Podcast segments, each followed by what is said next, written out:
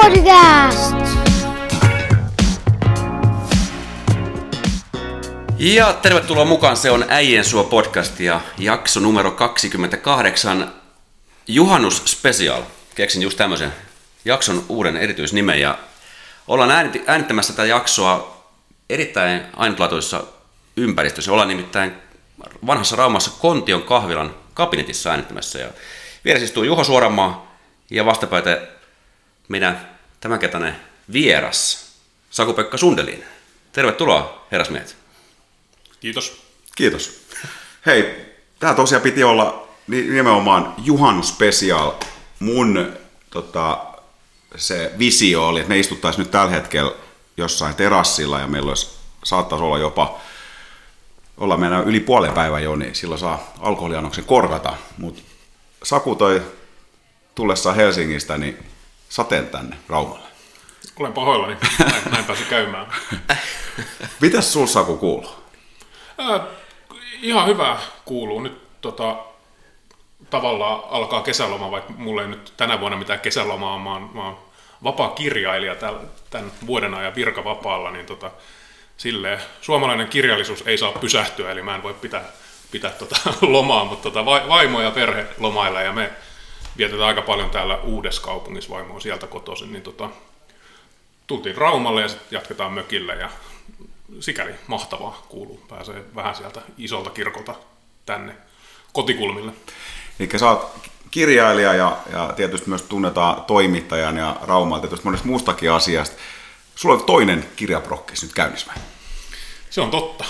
Tämä on, ei ole ehkä niin salasta, ei ole vielä julkistakaan, mutta joo, joo tota, kirjoitin brittifutiskirjan tuossa pari vuotta sitten, tuli julki ja nyt menestys oli jopa, jopa niin hyvä ki- kirjamittareilla, että tota, Tammi Kustantomo pyysi multa toista ja se kulkee työnimellä, tai ei se nyt enää mikään työnimi se on Suomi-futis, Oi.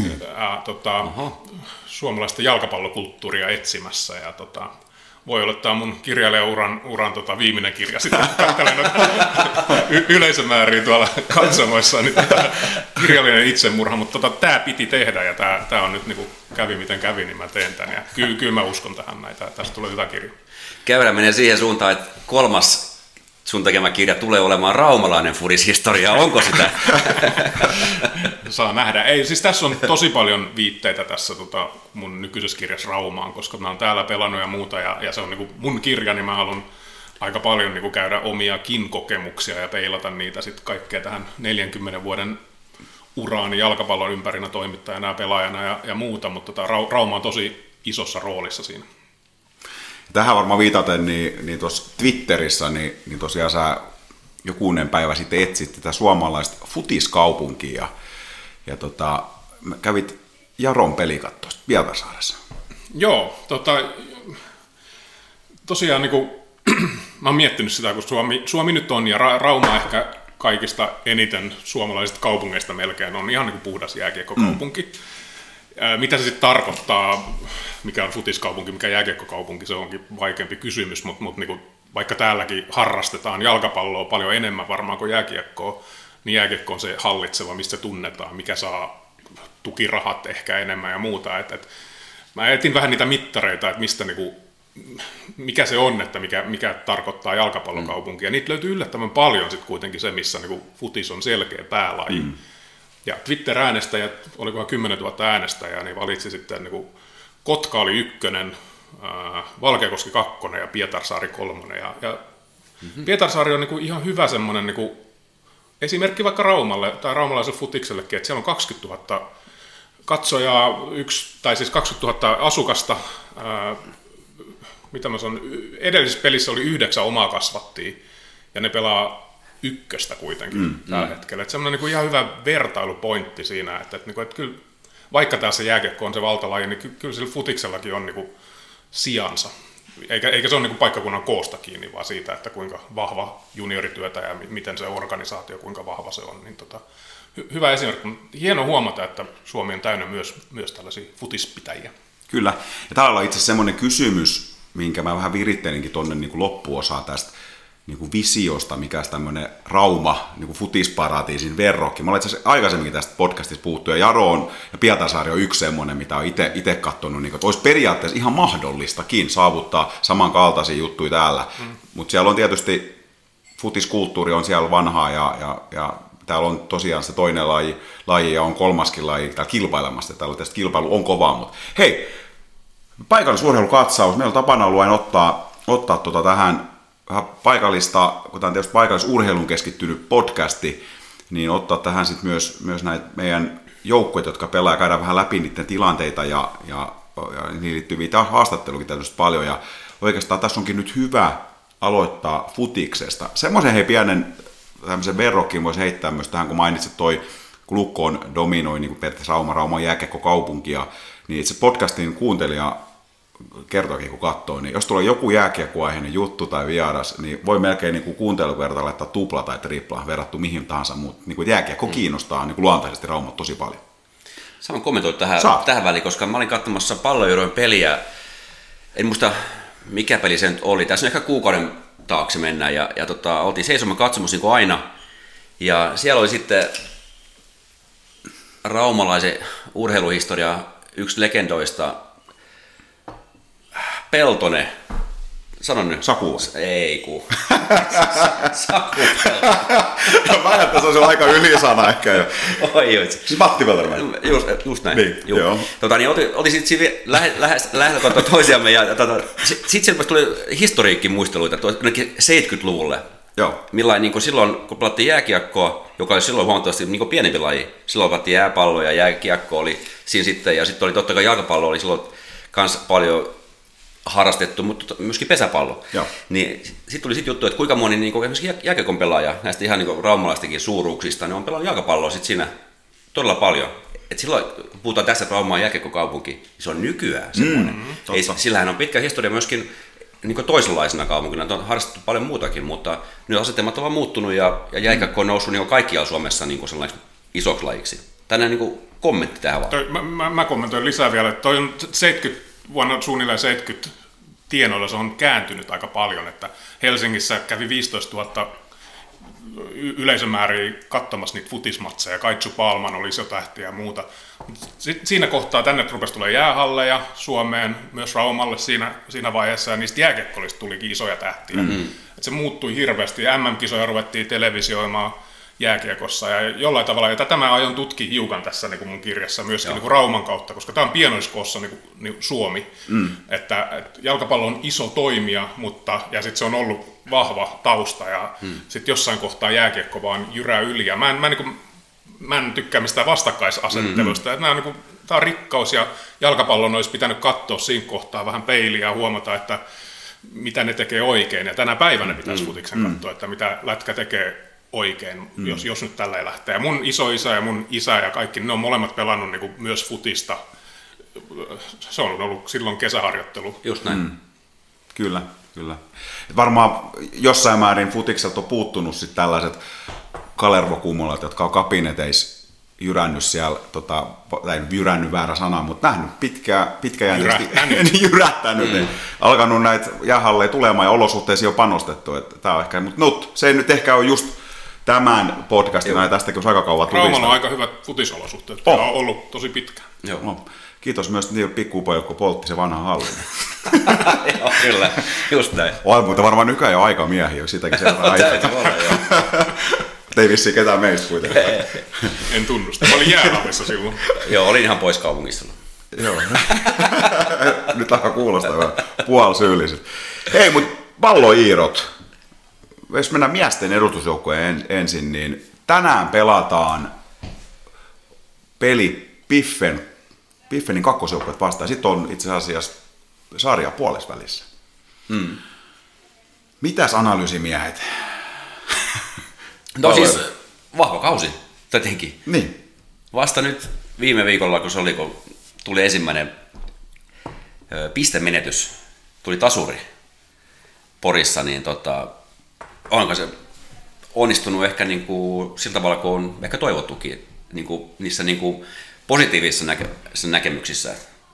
Että ne kaikki ne pahat vastustajat, ne kärki, kärki niin kuin jengit, ketä vastaan on pelattu, niin niistä kaikista käännetty voitto. tavalla tai toisella, mutta voitto kuitenkin. Kyllä.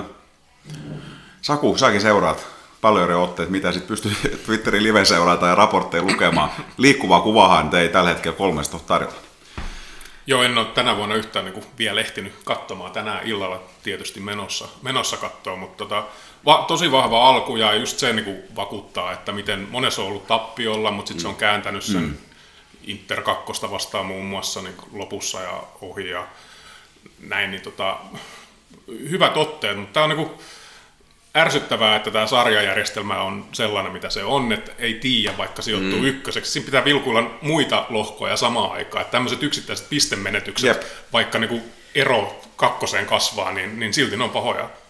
Et nähtiin viime vuonna se karsintamat sitten, että et ei nyt haluta, nyt haluta että mennään suoraan. Kyllä.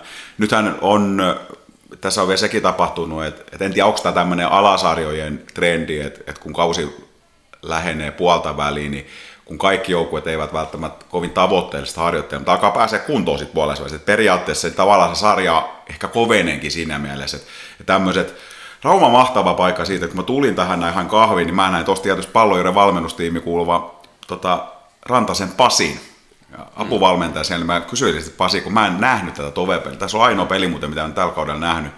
Oltiin lapsuuden ystävien kanssa Ruotsissa, Tukholmassa viikonloppuna ja ja tota, tosiaan itsekin tuskailin siellä terassi, että ei saakeli, että ollaan tovel häviä, mutta kysyin sitä, niin sanoin, että joo, että oli joku pussi, tuli tuojoisin parkkipaikan, niin oli jo niin kuin näki, että odotettavissa on vaikea peli, että vesi, sadetta ja, ja tota, niin kuin tiedetään, niin Tove on mm. ainoa joukko, joka pelaa siellä luonnonnurmella.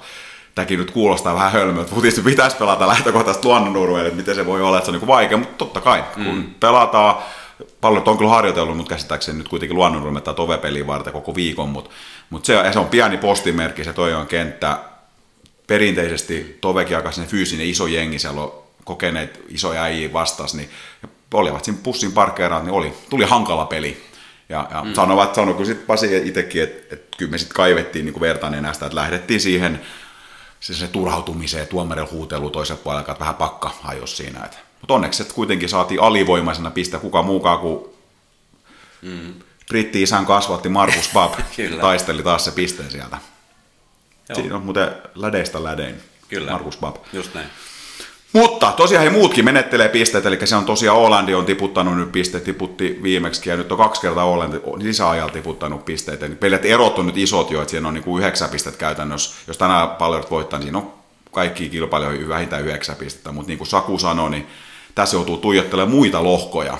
Et sama on TPV, yksi tasuri ainoastaan, kaikki muut on voittanut Tampereen lohos, mm. niin, niin ei, ei niin kuin periaatteessa tasurikaan hirveästi varaa, jos suoraan haluaa nousta.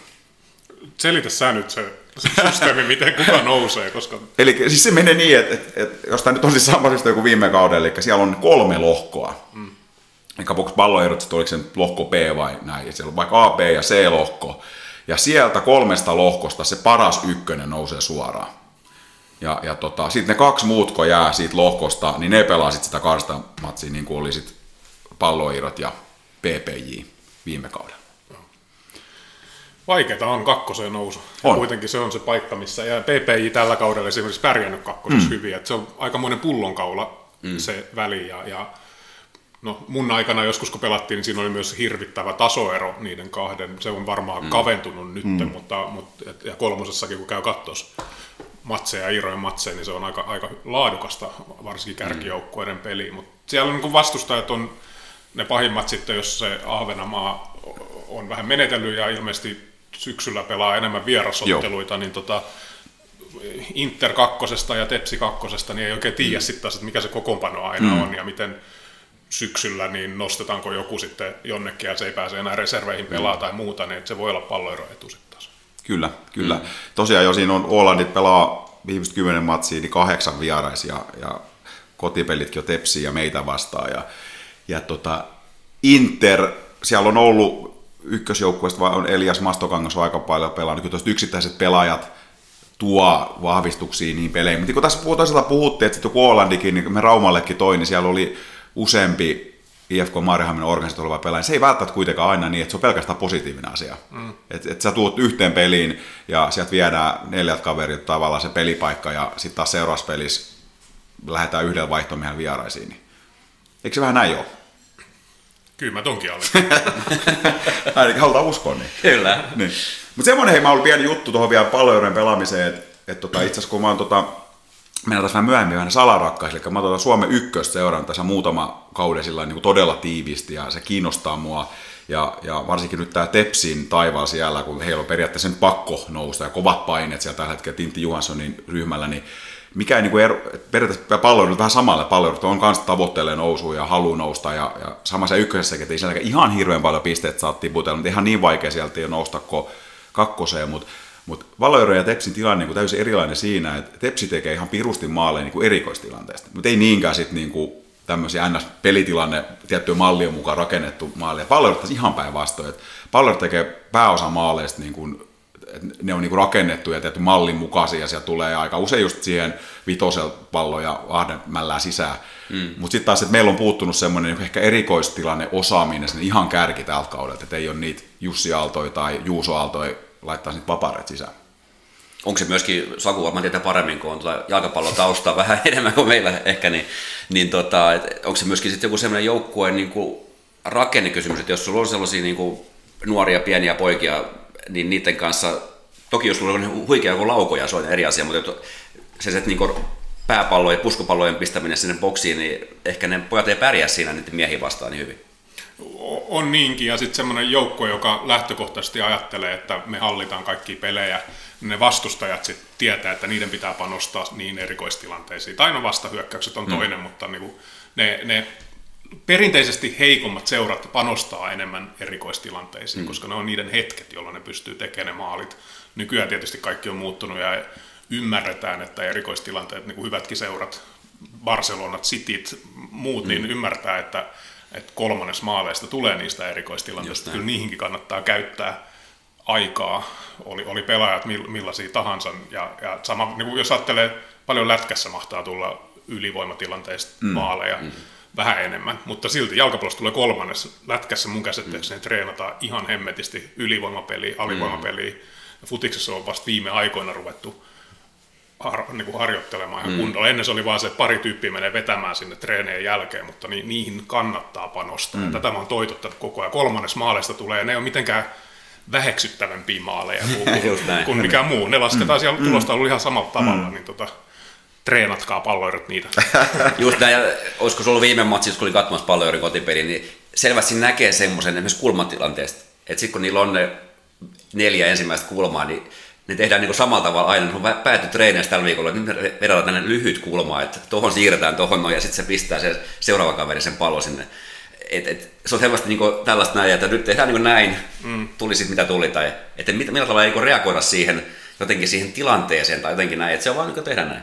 Ja toi on mun mielestä niin hyvä tapa esimerkiksi osallistuttaa pelaajia, että harjoitelkaa te keskenään, kehittäkää jotain systeemiä, mm. millä tavalla kannattaa ja sitten ne sitoutuu myös siihen eri tavalla, ettei sinne vaan valmentaja mene sanomaan, että nyt tehdään tällainen tällainen, vaan niin osallistuttaa niitä. Ja meillä oli joskus itse asiassa, mä pelasin Piffenissä vai Naantalin VGssä, mutta tota, Pikkaraisen Tommi, joka on Raumallakin vaikuttanut aikanaan pelas Iiroissa, niin tota, se antoi meille jonkun leirillä, että, että suunnitelkaa hyvä kulmapotku. Ja me mietittiin ja mietittiin yksi ilta siinä. Ehkä saatettiin ottaa jotain juomaakin siinä, mutta tota, mietittiin, että kuka on se pelaaja, jota kulmapotkussa ei varmasti vartioida. No okei, okay, maalivahti, mä että ei liian villi idea. Hmm. Mutta kuka, kuka teidän mielestä, kuka on se pelaaja, jota ei vartioida kulmapotkussa?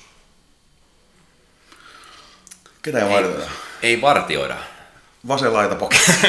Sitäkin jopa vartioida. Mä vastaan, kun kiusallisia hiljaisia hetkiä radiotyössä, mutta tota, kulmapotkun antaja. Aa, me kehitettiin semmoinen kulma, että me pystytään kääntämään se peli sinne toiselle laidalle siitä kulmasta – Oh. Ja sen jälkeen kulmapotku antaa ja hiippailee takatolpalle ja sieltä on näköinenkin keskitys takas ja sieltä pusketaan se sisään ja se onnistui melkein siinä leirin okay. ottelussa. Se saatiin se pallo sillä ja muuta, mutta niin kuin, tällaisia sitten meidän mielestä se oli tosi maketa, että me päästiin mm. suunnittelemaan sitä ja muuta, niin tota, tehkää sellaisia kokeiluja. Okay. Tuosta pakko sanoa myöskin tähän sellainen kommentti, että jalkapallossa on aika tylsiä ne, ne niin erikoistilanteet. Että niistä puuttuu semmoista niinku luovuutta paljon. Mm. Joskus on musta jatkuu EM tai MM, missä Ruotsi teki semmoisen joku hienon yllättävän siirron jossain lähellä maaliin joku tänne vapari ja yksi maali jopa sitten, en muista. Tuomas Brulin juoksi muurin takaa. Just näin, se, se, se niin täysin erilainen. Mulla on siis oma lajitausta jenkkipallossa, mm. mikä perustuu paljon tämmöisiin, niin kuin, että siellä on paljon tämmöistä niin kuin, hämäystä ja tällaista, Joo. yritän näyttää jotain muuta, mitä sitten tehdään oikeasti. Niin jalkapallosta niin kuin, puuttuu tämmöinen, vaikka se on sinäkin periaatteessa niin mahdollista. Mm, ihan täysin mahdollista. Ja se, se, on lisääntynyt huipputasolla, mutta niin kuin tuolla alemmissa sarjoissa se vasta toimiskin. Joo, mm. kyllä, no just näin, just näin. Ainoa ehkä mikä nyt on lisääntynyt, niin ainakin nämä, menee makaamaan siihen muurin alle. Se on tätä tulta muutaman vuoden sisään. Hei, tota, sen verran vielä mie- miesten edustusjoukkueesta, ei pakko mainita, kun joka kerta oltaisiin puhuttu, Elias Ahteen hurja maalivirhe, 10 peli 15 maali, mutta nyt kaksi viimeistä peliä ilman maaleja, kun oltaisiin hehkutettu. Oh no. Kriisi. SP, SP sä tiedät tietysti, minne mielikuva sulla on muuten Ahteesta, sä tietysti varmaan muistat hänet, kun hän oli vielä erittäinkin lupaava pelaaja. Eihän nyt mikään vanha ole vielä. Öm, niin, siis kyllä hänen olisi pitänyt, pitänyt ja pitänyt, mutta pitänyt tehdä parempi niin kuin veikkausliikaura. Oli siinä mm. ihan hilkulla ja lainattiin paljon ja, ja kävi eri, eri paikoissa.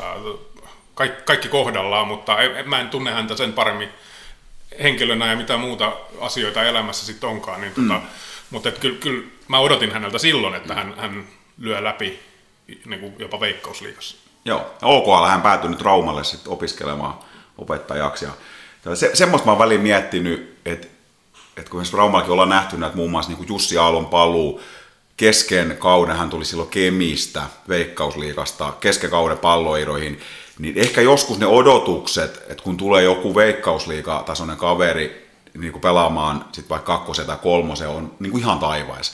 Et ikään kuin odotetaan, että se yksi kaveri tulee dominoimaan siellä, mutta sitten mä vähän sitä, että kyllä se pelaajakin kuitenkin varmaan, kun se lähtee sieltä sen ammattimaisesta jokapäiväisestä harjoittelusta, se tulee sinne niin kuin tavallaan siihen amatööritason, tai ei nyt amatööritason tavoitteessa silti voi olla, mutta, mutta et ehkä se mentaliteetti kuitenkin siinäkin tapahtuu jotain siinä pelaajassa, että ei se ehkä anna sitä tai pysty antaa sitä ihan kaikkea, tai miten te koette sen? No, ei tämmöitä kokemuksia ole, mutta onko tätä kommenttia tähän? No tähän voisi nopeasti, että nähtiin esimerkiksi kun Jokerin KHL-pelaajat valui liikaa tässä, Joo. tässä keväällä, niin ei se nyt ihan kaikilta lähtenyt ihan liikkeelle. Et ei se, niin se, jos olet hyvä pelaaja jossain niin korkeamman tason joukkueessa, tulet sinne toiseen alemman tason joukkueeseen, niin se peli voi olla täysin erilaista, se sun, sun rooli voi olla jopa täysin vähän niin kuin erilainen.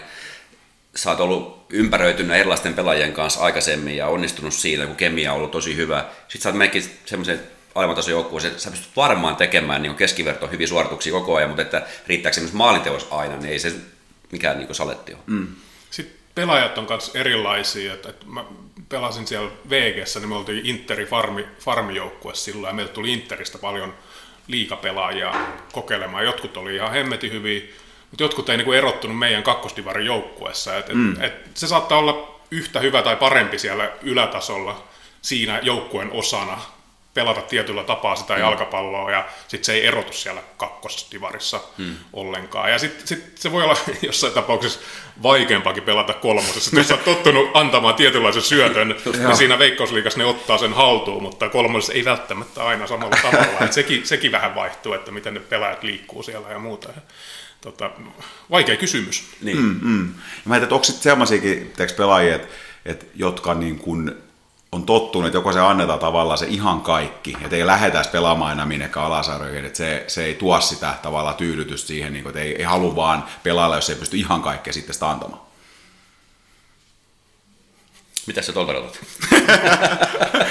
niin siis, et, et, jos y- ymmärrät, että et on tiettyjä pelaajia, niin että ehkä sitten lopettaa ennemmin kuin lähtee pelaamaan enää minnekään niin alasarjoihin, Niin, niin. koska ei vaan on, että joko sä annat tavallaan itsestäsi kaiken, että ei pysty sitoutumaan sellaiseen, että, tai lähde sellaiseen harjoitteluun tai sellaiseen ympäristöön mukaan, missä ei tavallaan tehdä sitä. Mä, siis isompi osa on melkein tuollaisia mm. pelaajia, että sitten kun se loppuu sillä, niin, niin ei ole, en mä tiedä, ei ole nöyryyttä tai ei ole halua tai on tehnyt niin, kuin, niin paljon jo sitä. Sitten taas on joku, joku niin kuin, jonka identiteetti on pelkästään se laji, jääkiekko, mm. jalkapallo tai mm. muuta. Mä Zoominkin mukana ollut, missä mä pelaan nyt Helsingissä, niin tota Paavolan Tommi, vanha legendaarinen pelaaja ja maajoukkuessakin ollut, niin hän rakastaa jalkapalloa vaan niin paljon, että hän käy ihan kaikki tasot. Hän on 50 nykyään ja niin kuin ihan viimeisen päällä kunnossa, mutta hän mm. käy pelaamassa kaikki pelit ja niin kuin rakastaa vaan sitä peliä. Se on ihan sama mikä sarjataso, niin hän mm. pelaa jalkapalloa. Mm. Ja Joo. toiset on sellaisia mm. ja hän on hemmetin hyvä edelleen, että tota, se, se vähän vaihtelee. Joo. Mm. Hei, naisten edustusjoukkoista sen verran, niin äh, tuossa kysymys, onko kausi mennyt alakattiin vai onko? Eli tuossa on vähän sellainen ristiriitainen tavoitteen asettelu ehkä toinen kauden alku, että päävalmentaja sanoi, että tavoite niin pysyä sarjassa ja pelaajat taisi vähän naulata, että, että korkeammalle, koska viime kausi oli heiltä loistava. Olivat siellä ihan kärkikahingossa loppuun asti, niin kuin, ehkä hieman yllättäenkin niin kuin ykkösessä. Niin. Mm. Mutta nyt on ollut, he ovat tällä hetkellä saada seitsemäntenä, kymmenen joukkueen sarjassa. Toki siinä on nyt on selkeä kaula nyt niin kuin kahteen viimeiseen ja voiton päästä on, taitaa kolme joukkuetta siinä ihan niin kuin samassa nipussa. Et ottivat vapauttava Veijas voiton ja eilen tosiaan tasuri sarjajumpo Sportin kanssa ja nyt tuli mm. kuukauden tauko. Naisten edustusjoukkojen osalta niin varmaan semmoinen ihan ok, voisiko sanoa. Varmaan ja heilläkin on aika haasteellinen ollut, että millainen kokoonpano on ja milloinkin saatu kasaan ja, ja, ja sitten on näitä jotain tiettyjä avainpelaajan poisoloja jostain peleistä ja sillä tavalla, niin varmasti vaikuttaa tuolla kuitenkin sitten sekin, että, että millään kokoonpano on päästy pelaamaan. Mutta varmaan sen keskivertosuoritus tai, tai niin keskivaiheessa sarjataulukko on ehkä sen odotettu jotenkin. Mm. Tuossa viime kaudella niin ei siinä ollut, siinä ollut, ollut ihan voiton päästä, että olisi päässyt jopa karsimaan tuonne, tuonne kansallisen liikaa. Osaatko muuten Saku mitenkään arvioida, että kansallisen liiga ja ykkösen tasoero naisissa? Onko se valtava? No en, en ole, siis tiedän, tiedän, että se, kun se tasoero on kansallisen liigan sisälläkin vielä mm. ikävä kyllä niin kuin, Joo. Mm. Aika, aika suuri. Ja se on niin ihan luonnolliset syyt, että, että sitä fyrkkaa on ollut niin vähän ja toiset pystyy harjoittelemaan täyspainoisesti ja toiset, toiset ei. Toiset, mm. niin kuin iso osa käy töissä tai, tai Kela taitaa olla varmaan suurin palkanmaksaja edelleen mm, siellä. Mm. Et sitä mukaan, kun sinne virtaa rahaa enemmän, niin sitten vasta niin kuin nähdään se, että kun, kun kaikki mm. lähtee niin kuin edes jollain tavalla samalta, samalta tasolta. Ja mä, mä oon nyt niin kuin innostunut naisten jalkapallosta vasta vähän hävettävän myöhään, mutta se, seuraan silleen niin kuin enemmän isoja trendejä ja on menossa vaikka naisten tota EM-kisoihin Englantiin katsomaan sitä Suomen avausmatsia, mutta niin kuin en pysty niin kuin silleen mm. yksittäisesti arvioimaan vaikka tai palloiron kautta. niin. ja, mutta samaan aikaan niin kuin ylpeä, että, että palloirot on se naisten joukkue niin kuin tosi pitkään, vai niin kauan kuin mä oon ollut siinä, niin siellä on niin kuin tyttöfutis, mm. naisfutis ollut mm. palloirossa iso, iso tekijä, ja niin se pitää olla, ja muut, mm. monet seurat vasta niin kuin heräilee tässä vaiheessa. Niin tota, hienoa työtä tehty täällä, tässä kaupungissa pitkään sen suhteen. Mm. Joo, se on muuten totta, että itse asiassa tämä tyttöpuoli muutenkin taitaa olla palloirossakin se, mikä on eniten kasvattanut siellä niin kuin harrastaa tai lisenssipelaajien määrää ja on, löytyy joukkueet ihan jokaisesta ikäluokasta. Onpa tyttärenkin muuten pelaaja. Se oli ihan, näkee siinä, niin kuin, että on hyvä valmennus ja tyttöpuolellakin on niin kuin vastuuvalmentajat siellä niin kuin, mm. tavallaan joku, ketä vastaa sen ikäluokan valmentaja, vaikka olisikaan sitten tietysti täyspäinen valmentaja, vaan siellä on edelleenkin totta kai otovalmentajia mukana, mutta on hyvä valmennusta ja mm. näkyy, siis jos ajatellaan, tietysti F ikäluokassa, niin ne tulokset niin ei ole se pääasia, mutta siis tuloksessakin näkyy, että, että siellä on tytöt, kun mennyt voitosta voittoon, että hyvin, hyvin, niin kuin, hyvin juttuja siellä tehdään. Että jatkuu myös silleen, että, että nyt siellä on, ja P-tytöt pelasivat SM-sarjassa, niin oikein pronssilta just muutama vuosi sitten, että hyvä duuni siellä tehdä kaiken kaikkiaan. Kuten myös poikapuolellakin. Mm. Sekin on tästä ilo nähdä, että nyt alkaa niinku se hedelmä, mitä, mitä tota Hörkön Kimmo ja Pantse Lehtonen ja moni muu siellä alkaa tekemään jo vuosikymmen sitten, niin, niin nyt alkaa tulee niitä ikäluokkia sit pelaavat siellä, siellä tota, niin sanotussa mm. SM-sarjassa sekä etelä liikossa. Oli kolme ikäluokkaa samaan aikaan tuossa, niin se on, ei niitäkään seura ihan kovin monta ollut Suomessa, kun pelasi samaan aikaan SM-sarjaa. Niin, ja niitä pelaajia rupeaa näkymään taas siellä poikamaajoukkuessa ja tyttömaajoukkuessa myöskin. Mm, kyllä. Se, se, on, se on hyvä juttu.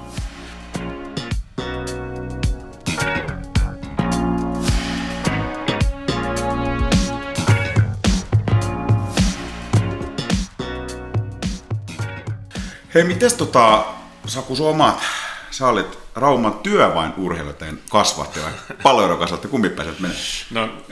No noin, kun sä ekaksen sanoit, kasvatiksi on vaikea määritellä. Mä tota,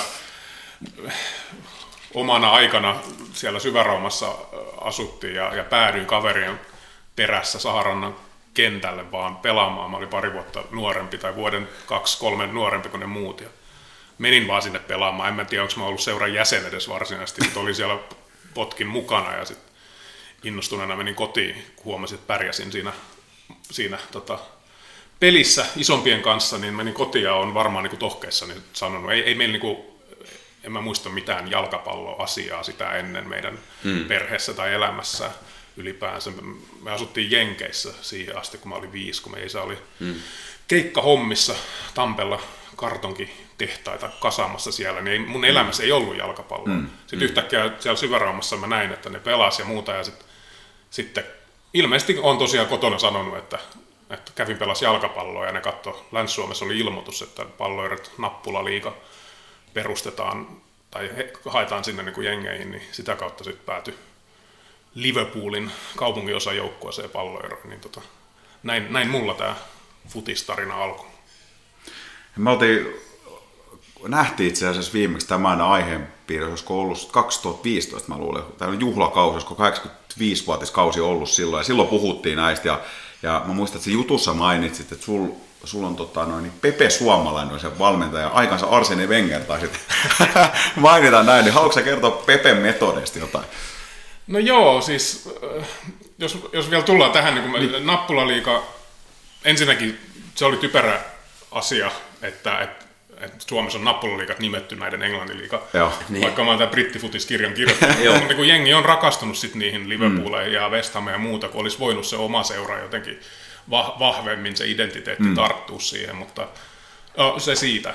Toinen asia, mutta mikä tulee tästä vielä mieleen, niin kun niissä, muistelenko mä oikein, että Nappulaliikan peleistäkin oli kerran viikossa niin joku sarjataulukot ja tulokset Länsi-Suomessa. Hyvin mahdollista. Saattaa mutta olla joo. Ja, ja niin kuin se kehitys, että nykyään ei enää, niin kuin, tai nykyään ainakin jossain vaiheessa niin kuin yritettiin feidata se kaikki, että ei, ei lasketa edes mm. tuloksia, mm. merkata muuhun, mutta se kuuluu kaikkeen pelaamiseen se, että mm. ne lasketaan ne maalit. Mm-hmm. Ei, ne, ei ne lapset siinä niin kuin tuhoudu. että mä, mä vastustan hyvin voimakkaasti tämmöistä, kun ne laskee itse kuitenkin ne ja, ja muutenkin joku seuratoimittaja sanoi, että to, toimija sanoi mulle joskus, että niin joukkueurheilu on, on parhaita ja turvallisimpia ympäristöjä tuottaa lapselle paha olo tai epäonnistumista mm, tai muuta, koska sitä elämä on. Mm. Niin mikä muu kuin oma perhe tai sitten tossa, niin välillä on vähän mm. huonommin asiat ja sitten miten niitä käsitellään, niin, niin tota, se on se pointti. Mutta nyt mä harhaudun tästä näin, mutta niin kuin, että palataan nyt en, ensinnäkin siihen, että niin kuin,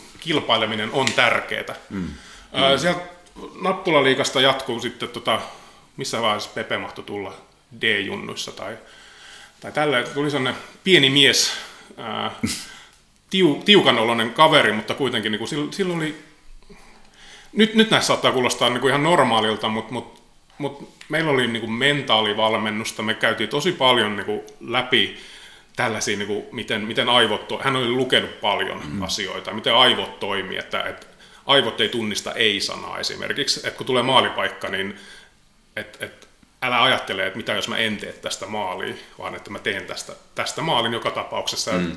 Käytiin niin kuin rentoutumisharjoituksia ja, ja sitten oli tämmöistä stretching-venyttelyä, mitä hän oli myös opiskellut. Se on niin kuin, tämmöisiä niin kuin, lihasten aktivointeja, mitä, mitä ei mm. niin kuin mun mielestä nykyään, tai, tai siihen asti yhtään tehty. Pelin avaaminen siis, mikä nykyään on nor, ihan normaalia, mm. niin meillä mm. oli, että miten oikeasti, että et, mihin liikkuu siinä vaiheessa, kun topparilla, oikealla topparilla on pallo.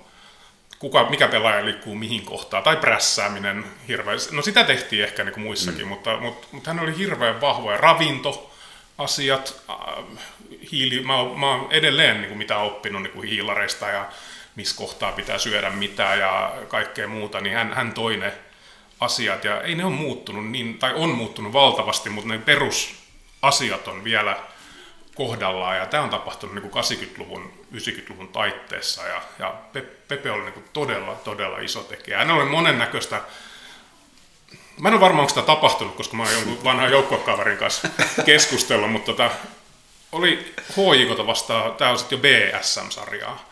Ja me niin pärjättiin kuitenkin Raumalla silloin BSM-sarjassa ihan hyviä.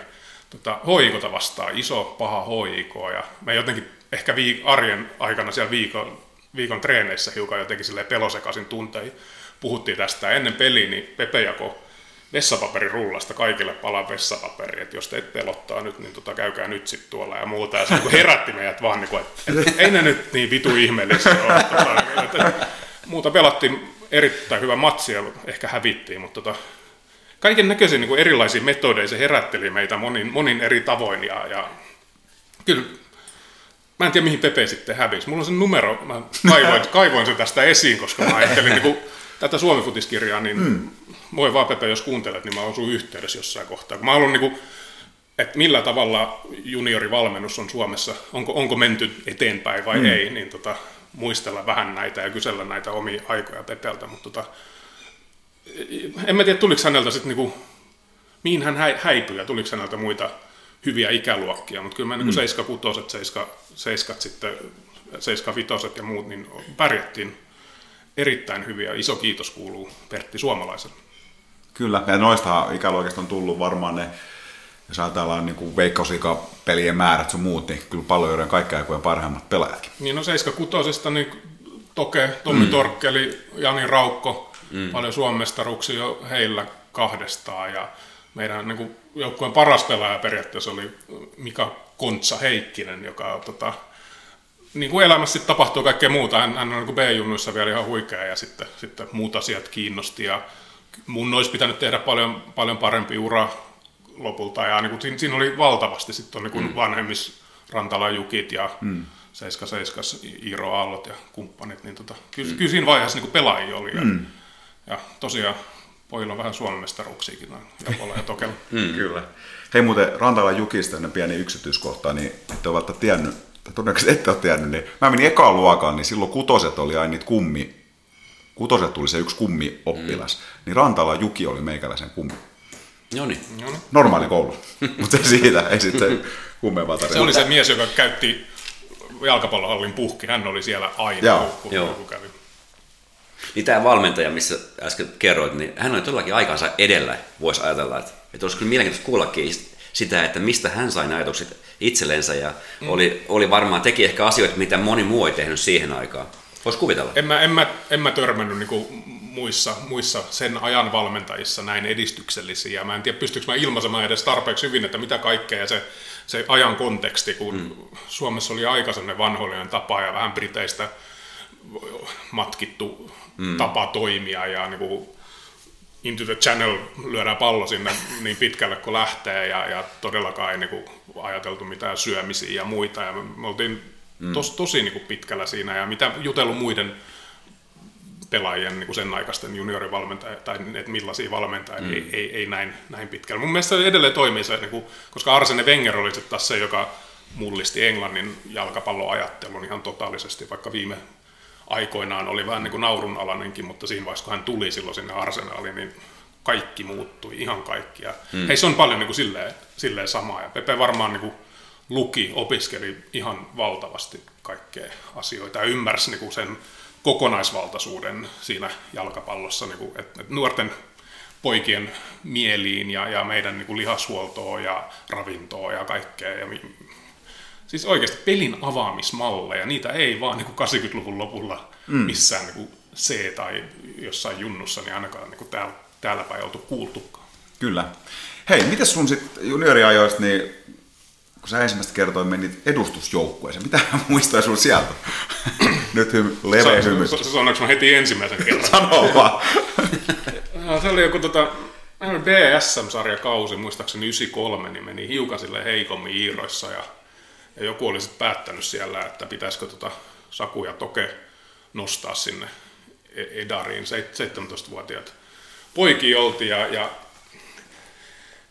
mä oon aina käynyt katsoa niin palloren pelejä ja sitten siellä on, niin siellä on ketsit ja niekut ja, ja Kari Ketola, Jari, Jari Niemi ja Risto Puustinen ja Seppo Sulonen ja tämmöisiä niin nimiä ja, ja mä, niin kuin, mä oikeasti niin kuin ihailin ja kunnioitin sieltä katsomasta käsin. Ne ei ollut ihmisiä, oli jotain niin kuin idoleja. ja hyvä, niin kuin raumalaisella nuorella pojalla täällä ykköstivaripelaajat oli semmoisia idoleja ja toivottavasti ne on vieläkin. Mutta tota, sitten yhtäkkiä käsketään, että sun pitäisi mennä sinne koppiin ja treenatakin niiden kanssa. Ja mä menin sitten ekoihin treeneihin kesken kauden ja Seppo Sulonen käynyt Manchester Cityn testeissäkin joskus aikanaan ja pelannut pääsarjaa, niin tota, näytti sitten ystävällisesti, että me tuohon istumaan, tuossa on kopissa paikka. Sitten mä menin siihen istumaan, niin Risto Puustinen, HIK, maajoukkue, kokemuksellaan, niin tuli siellä, että saako tässä kiroilla mutta? Joo, saa.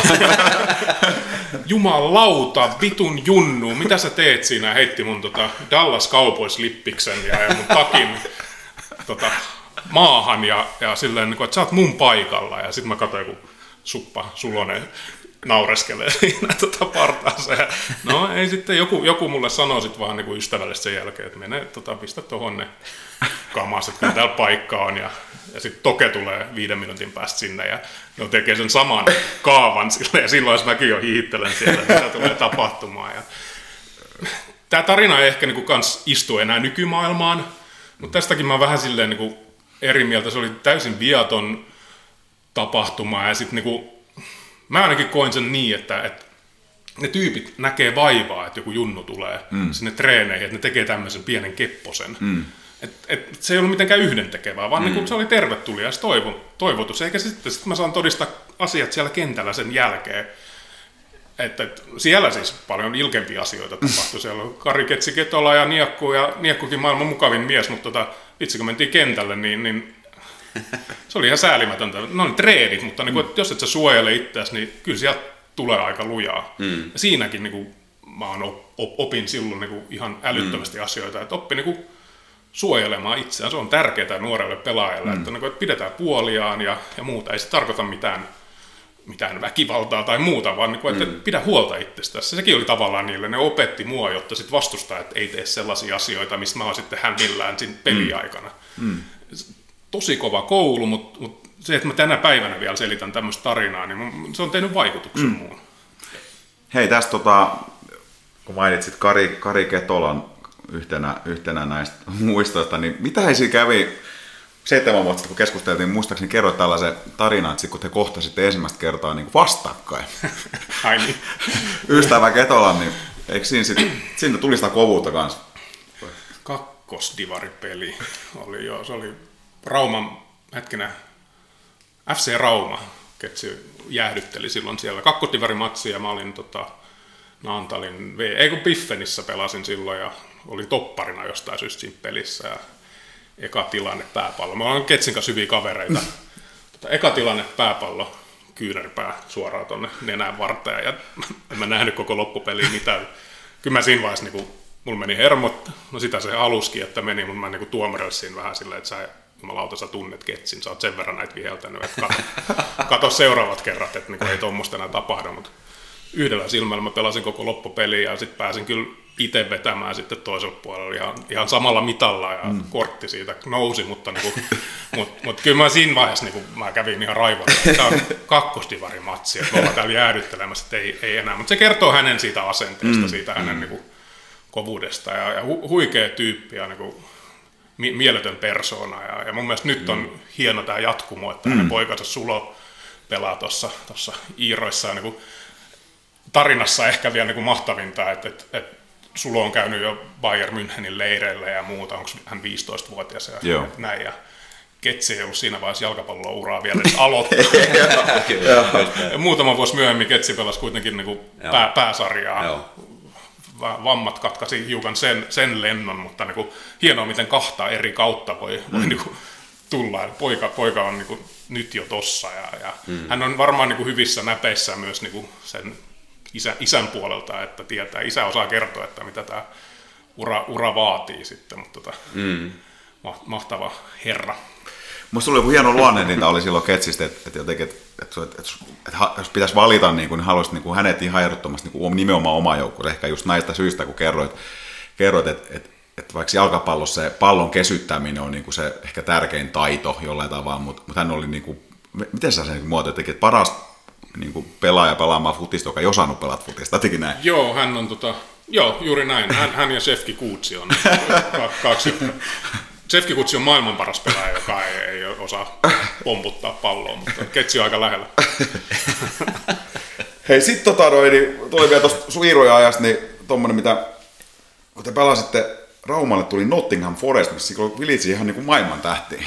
Miten kaukan Saku-Pekka Sundelin oli silloin Hoindonkista ja vastaavista kaverista? no ehkä se oli se tota, silmiä avaava tilanne, että jos, jos, jos siinä vaiheessa vielä ajatteli, että, että musta tulee niin kuin ammattipelaaja tai muita, ja mä, mä rakastin Englannin liikaa, mä seurasin. Mä olin vähän pettynyt, kun mun joukkuekaverit ei osannut jotenkin arvostaa sitä tarpeeksi. Siellä oli muutaman semmoista brittifutis fanaatikkoa, mä tiesin kaikki näin nimeltä, ja tiesin kuka on sinne leirille tulossa, ja kuka, kuka on joutunut jäämään pois. Ja Stuart Pierce siirtyi just sitä ennen Newcastleiin, niin se oli iso pettymys, kun ei tullut, mutta no, Pierre Van Hooydonk teki kolme maalia, me hävittiin 5-0 ja, ja tota, mä yritin voittaa pääpalloja Cooper Shetle-nimisen tota, toppariparin välillä. Niillä oli, oliko niillä yhteensä 900 Englannin pääsarja, sarjapeliä. Mm. Muistan vielä joku laitapakki niiltä oli heittämässä sivurajaheittoa ja se kesti ja kesti. Ja sitten mä niin nuori poika siellä, niin kuin, throw the fucking ball. Sitten tuli kaksi topparia, tuli mun kurkkuun kiinni. Sitten niin kuin, että älä ikinä sano noin. Älä ikinä sano noin. Kusi sukassa koko loppupeli siellä. Mitä menin soittamaan suuta. Mutta se oli hieno, mahtava kokemus ja sitten oli niin kuin yhteinen banketti ja, ja teki mieli sanoa niille kaiken näköistä, kun mulla oli niiden kaikkien niin kuin kortit, mitä mä olin tilannut Englannista ja muuta, mutta eihän mä uskaltanut mennä puhumaan. Steve, äh, Dave Bassett, heidän valmentaja, mm. joka oli Wimbledonin Crazy Gangin valmentaja sitä ennen, niin oli silloin siinä. Ja hänet mä sitten tapasin mun kirjaprojektiin varten Lontoossa Joo. ja puhuttiin tästäkin matsista. Kyllä hän muisti, muisti Raumalla olon ihan. okay.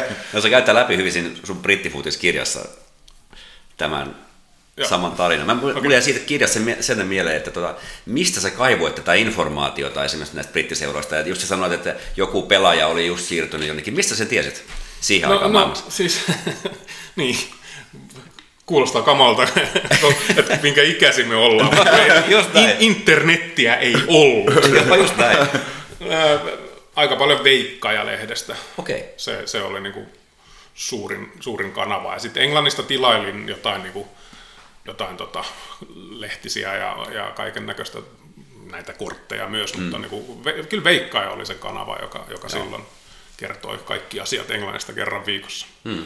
Nyt se on vähän pik, pikkasen muuttunut silleen, niin kuin, että, että ihminen pääsee sinne Lontooseen Helsingistä nopeammin, mitä täältä menee Helsinkiin mm. auton kanssa, ja se on niin kuin läsnä, ja se maksaakin varmaan vähemmän se lento sinne, ja, ja sille plus sitten niin kuin mm. pystyy kaikki maailman pelit katsomaan, ja kaikki mm. maailman uutiset lukemaan, ja, ja silleen, että maailma on tullut vähän lähemmäs, ja, mutta siinäkin oli omat puolensa, että se maailma oli ei tavoittamattomissa, mutta joutui tekemään vähän töitä, että tavoitti sen, sen maailman.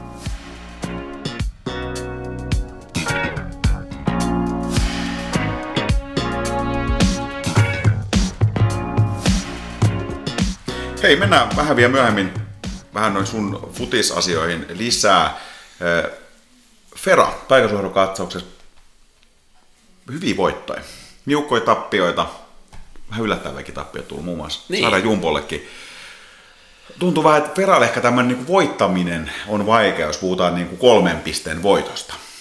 Paitsi nyt eilen sitten. No joo, joo eilen, eilen just oli, oli taas sitten ihan täysin niin kuin, tosi hieno onnistuminen. Mailattaret kuitenkin kauden yksi piirteimmistä aloittajista ja nousia joukkueena vielä. Niin tota, täytyy sanoa, että kolmesta eilisestä pelistä oli tosi, tosi hieno suoritus kyllä. Että, että, että. Mutta se, että siinä on nykyään paljon myöskin erilaista nyt tässä kaudessa, kun vertaa myös viime kauteen. Kun ollaan puhuttu näistä mm. meidän kausiennakoista ja muista, mitä kaikki odottaa joukkueelta, niin he on kuitenkin napsinut pisteet sieltä täältä ja napsinut pisteet Kirittäriltä ja vieraspeleistä Kirittäriä vastaan ja Lapualta tuli mm. piste mm. peleistä, jos ei niin normaalisti mm. ajateltaisi ollenkaan, että tulisi mitään, mitään niin kuin, että se olisi kotijoukkue ihan saatiin kolme pisteen voitto, mutta että sitten taas tosissaan Kempelettä vastaan, ehkä jopa viime viikonloppun Joensuussa. Mm. Ja pöytöä vastaakin tiputettiin. Joo, joo, just näin. Niin. Ja no he just sellaisia niin kuin unforced error tyyppisiä, niin kuin, annettu tavallaan saletti peli vähän niin kuin lipsatti käsistä. Kyllä. Mm. Eli periaatteessa tuossa olisi ollut tarjottimella aika paljon enemmänkin pisteitä, koska mm. niitä on supervuodossa tai, tai tota, kotareissit hävitty. Mites muuten Saku, tuleeko itse seurattu pesäpalloa? teksti TV-välityksellä lähinnä. tota, kyllä, mm. ne, ne, tapahtumat Otalahdessa on kyllä hienoja ja, ja mm. jos, joskus silloin tällöin siellä tulee käytyä, mutta tota, vähissä on, kun täällä niin vähän vierailee, mutta kyllä, kyllä tai, tai ylipäänsä mm. he, asun Helsingissä, joka on varsinainen pesäpallopitäjä.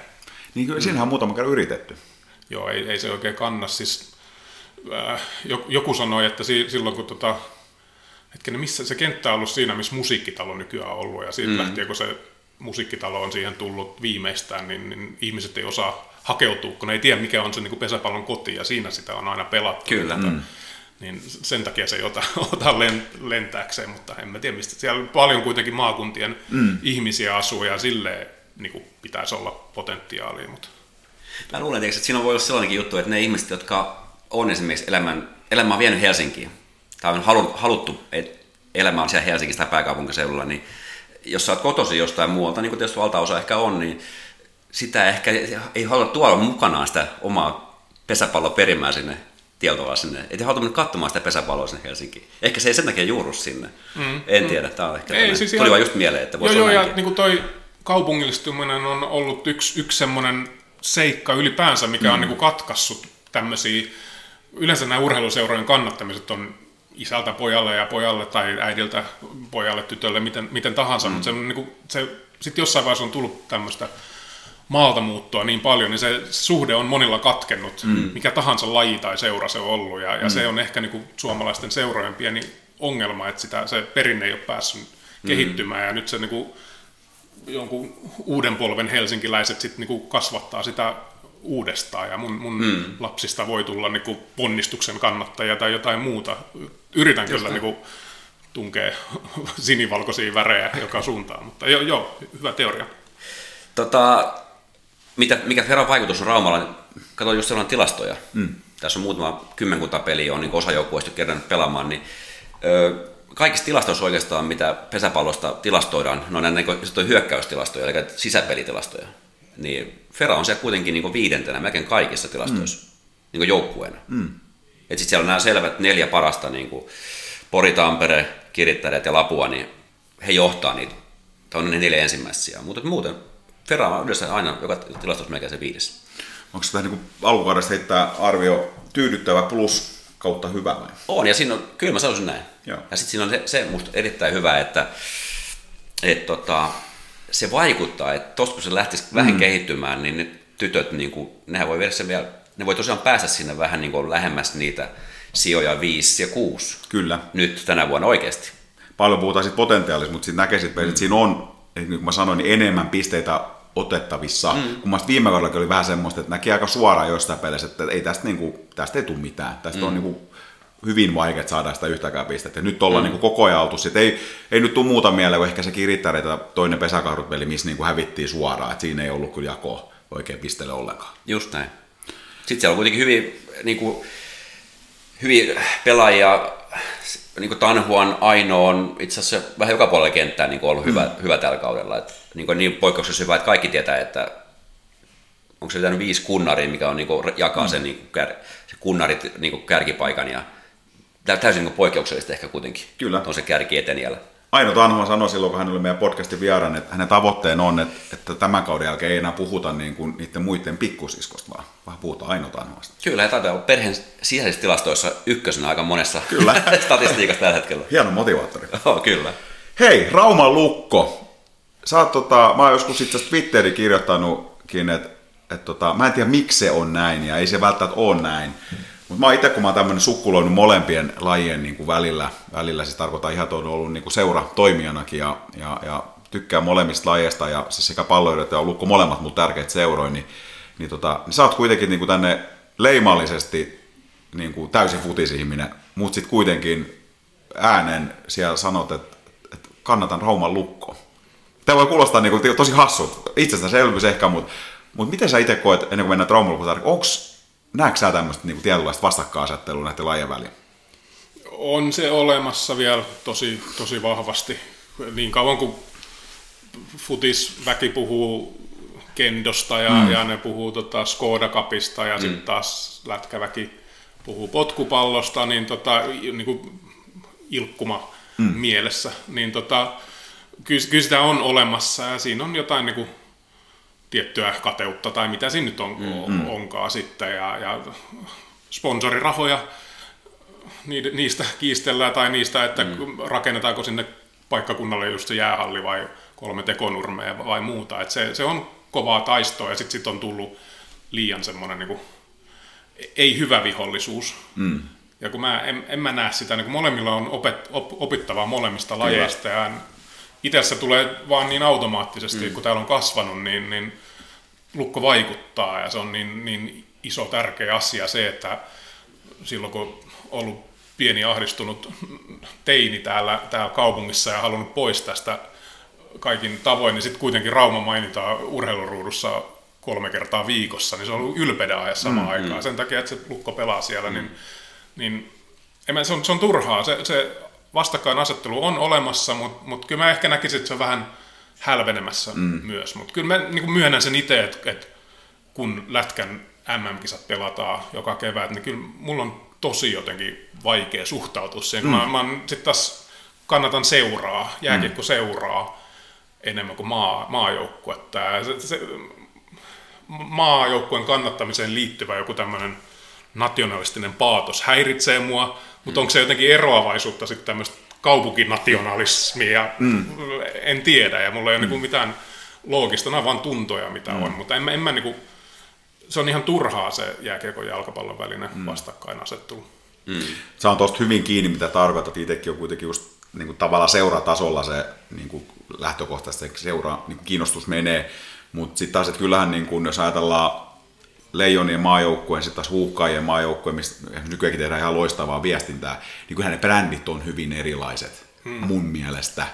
Ja yksi tietysti, tietysti mikä kiekopuolella on se leimallista, kun ne kiekot käydään joka vuonna, ne ei ole kuitenkaan aina ne parhaat siellä paikalla, tai hyvin harvoin itse asiassa on, niin kyllähän siitä tulee semmoinen, siinä Skoda-kupissa ne tietynlainen oma paikkansa pitävyytes onkin, mutta mut niin kuin sanoit, niin ehkä itsekin olen kokenut sen, että tietysti kun mennyt, mennyt sit vaikka toisen seurasta toisen seuraa tekemään, olisi tullut viestintää tai jotain muuta, niin kyllä sitä aina niin kuin, niin kuin tietyt tyypit niin kuin, että ikään kuin ilmoittaa, että, että, että mitä toi Kendo-juntti täällä tekee, tai se toisinpäin, että, että taas, että, että miksi toi nyt tänne tulee. Niin kuin, niin. Kyllä se niin kuin tavallaan olemassa on, mutta oli samaa mieltä hälvenemässä päin, ja, ja tota, ei, ei, ehkä se on sitten semmoisen tiettyjen laji fanaatikkojen tietyn piirin juttu ehkä enemmän. On, Joo, uskon, siis, että meitä on varmaan enemmän tämmöisiä, ketkä on, vaihtaa on, ihan... On varmasti, mm, mutta on niissä niinku semmoinen, kyllä mä nyt tässä voi suoraan sanoa, että mm. semmoinen tiennyt, just henkinen ero siinä ilmapiirissä on olemassa. Jos nyt puhutaan vaikka jalkapallo on aina ollut tosi, miksei jääkiekkokin, mutta niin kuin tosi kansainvälinen laji ja jalkapallossa pelaajat, ihmiset sen ympärillä otetaan kantaa kaikkiin tärkeisiin mm. asioihin, yhdenvertaisuuteen, seksuaalivähemmistöjen oikeuksiin, naisten asemaan. Niin se on mm, tosi Kyllä. vahva keskusteluaihe jalkapallossa. Mm. Missä se on jääkiekossa? Se mm. niin kuin kestää se jotain pieniä pilkahduksia, mutta siellä on vielä sellainen niin kuin asia, mikä on myllertämättä. Se pitää mm. niin kuin käydä sielläkin läpi ja se, jostain syystä se kestää siellä, se tulee perässä siellä. Ne naiset on siellä niitä mitaleja kantamassa siellä taustalla. Mm. Ja, niin kuin, et, niin. Et, se, se keskustelu on vielä vähän käymättä ja musta se vähän kuvastaa niiden lajien henkistä ilmapiiriä. Mä en niin kuin, silleen halua kritisoida jääkiekkoa, mutta mä vaan niin puhun ehkä jostain realiteetista, että tämä, tämä asia on tulossa siellä vielä. Mutta mä, jos mä jäähalliin menen, niin en mä nyt tunne, että se olisi jotenkin tunkkasempaa silleen mm-hmm. se meininki. Ja, ja rakastan olla siellä. Ja rakastin jo olla silloin 80-luvulla, kun siellä tuoksui viina ja sisu. Mm. mutta tota, mm. nyt kun pääsin sanomaan tämmöisen, mm, niin joku tämmöinen jälkipyykki on tekemättä vielä. Tuossa on paljon samaa, mitä, mitä nyt kuvailit jääkiekosta ja se, millaista se on. Jos ajatellaan niin NFL esimerkiksi sen, sen historiaa tässä viimeisen vuosikymmenen aikana, niin siinä on paljon samaa. Hillitön iso bisneskoneisto. Ehkä jääkiekossa jotain samaa myöskin pienemmässä mittakaavassa. Mm. Se, että, että, että NFL on tunnetusti semmoinen erittäin niin vanhoillinen ja sen hitaasti mihinkään reagoiva, että vaikka he olisivat kaikki resurssit mitä vaan, niin he tekevät tavallaan sitten viime kädessä tai pakon edessä, he, mm-hmm. he kääntää ja alkaa tekemään jotain tiettyjä myönnytyksiä suuntaan jos toiseen. Niin. Ja, ja siinä on just paljon tätä samaa, mitä sanoit. Johtuuko se siitä, että millä paikkakunnalla, missä päin Amerikkaa sitä ne isot seurat on vai niin kuin, mikä se... Kyllä mä sanon, että se, se on niin kuin, kaikki varmaan johonkin niihin, se on, ehkä se on sitä bisnestä niin vahvasti se, hmm. se, että se liittyy jotenkin siihen, että, että, että siellä ei halua tehdä mitään. No, jos se menee syvemmälle siihen, että missä kaikki esimerkiksi amerikkalaisuus ja se, se, että se konservatismi ja sellainen siinä on niin paljon siitä niin kerroksia myöskin, että et, et ei, ei halukkaan myöskään olla tekemässä mitään suuria, suuria niin kuin, suunnanmuutoksia mm. tai avauksia mihinkään suuntaan. He haluavat olla, pitää sen semmoisena niin kuin, vähän niin kuin omana kuplana. Mm. Sitten siellä on osa, tai muutamia joukkueita, jotka käyttäytyy vähän eri tavalla. On huomattavasti niin kuin avoimempia, kuin esimerkiksi Raiders, joka on tunnetusti semmoinen niin kuin, he on ollut aina avoimia kaikille oikeastaan, kaikille jutuille, mutta he on poikkeuksia NFLssä. Mm. No nyt siellä on Black Lives Matterit ja, ja Just näin. Super Bowlissa jopa niin kuin tummat räppärit Just näin. esiintymään Kyllä. ja kaikkea, Mm, niin just tota, muutoksen tuulia ehkä on Joo, ilmassa. kyllä. Toi, toi Saku, mistä mainitsit, niin ollaan itse asiassa podcastissakin aikaisemminkin puhuttu, niin siis onhan jääkiekko on hyvin konservatiivinen laji, siinä Suomessa ilmapiiri on sitä. Ja sen päälle mä vielä sanoisin, mikä on lisännyt sitä, että jääkiekossa on myös tehty tämmöisiä ihan klassisia suhmurointipäätöksiä suljettujen ovien takana, nostettu joukkueet pääsarjatasolle sieltä, on lähe päästetty joukkueet niin kuin avaamatta päätöksiä ja perustelematta niin kuin salassa toisiin kilpaileviin sarjoihin. Tehty tavallaan niin kuin tosi paljon hallaakin sille niin kuin itse niin kuin tuotteelle. Mm. Mutta niin kuin sanoin, että ei se sitten taas, että Rauman lukon kannattaa, kun mä rakastan sitä seuraa ja sitä jäähallilla, kun mä menen sinne, ei se siinä niin kuin tunnu. Mutta sitten tosta, mä muistan, kun mullakin jossain vaiheessa oli sinne vimma kirjoittaa paljon jääkiekosta, mä kirjoitin useita kolumneita tästä aiheesta niin kuin paikalliseen lehteen ja muuta, niin niin, niin kuin tästä just tämmöisestä niin ilmapiiristä siitä, että miten tämä tulee vaikuttaa niihin tuleviin sukupolviin. Koska ne on sitten taas sellaisia, että niin kuin sanoit, kaikki on lähempään, kaikki kanavat, kaikki on saatavilla, kaikki on nähtävillä. Ja jos siitä puuttuu semmoinen tietynlainen niin kuin kilpailu, mä tarkoitan ihan alusta loppuun. Okei, okay, futikissakin niin, että jos HIK aika useasti voittaa sen ja siinä on nyt aika monta joukkuetta, kenelle ei sitten välttämättä puolivälin jälkeen ole enää saumaakaan mestaruuteen. Tulee niinku niitä NS-merkitset, merkityksettömiä pelejä. Yes. Mutta taas NTPS niitä on. Kiekossa on puuttunut mm. niin kuin tosi usein. että Se on ihan järkyttävää mun mielestä. Niin kuin kaikista pahinta, mitä urheilussa voi tapahtua ja mitä seuraajan ja kannattajan voi tapahtua, on se, että sun seuralla ei ole vaikka puoleen kauteen mitään merkittäviä pelejä. Sitten kupataan ne pelaajat pois sieltä, niin kyllä siinä on markkinointikoneesta aika paljon tehtäviä, että sä saat A, ne vanhat tyypit ensi kaudessa sitoutu siihen, saatika mistä ne uudet sukupolvet, jotka ei nimenomaan hakenut niitä elämyksiä, mitkä on tarjolla koko ajan. Mm. Niin. Hyvin puhuttu. Hei, mutta hei, Rauma Lukko, eikö mestaruus tuli Saku, mikä tunne oli? Jotenkin siis samaan aikaan euforinen, mutta samaan aikaan sellainen, että saatipa tämä nyt pois tästä järjestelmästä. Aina tuossa vaimon porukoiden ukin mökillä katoin, katoin sitä matsia ja, ja helpotus oli suurin tunne, mutta mm. kyllä suuri liikutus ja muuta, mutta sitten mä lähdin kalaa siitä suoraan, että en mä nyt sitä silleen mm. juhlinut ja mietin, että pitäisikö tänne kaupunkiin tulla sieltä vähän kattelemaan ja muuta, mutta mut se jotenkin sai pois sen alta. Ja sitten niin ulkopuoliset ihmiset koko ajan toitottaa, että niin, niin mut, mut oli niin tyhjät hallit ja, ja muuta, että kyllä sit pitäisi vielä voittaa sillä ja muuta. Ei kiinnosta pätkää. Mm, kyllä, Ihan sama. kyllä, kyllä. Lukko voittanut mestaruuden. Mm. Se riittää. Mutta tota, totta kai silleen, että olisi se nyt hieno kokea sitä Kyllä, siinä täydessä jäähallissa, mutta se, sillä ei ole mitään merkitystä, että se mestaruus oli, vaan se, sitä on tässä kaupungissa toitotettu koko elinikä ja, ja mm. meidän elinikänä mm. sitä ei ollut tapahtunut, mm. niin nyt, nyt se onneksi tapahtuu.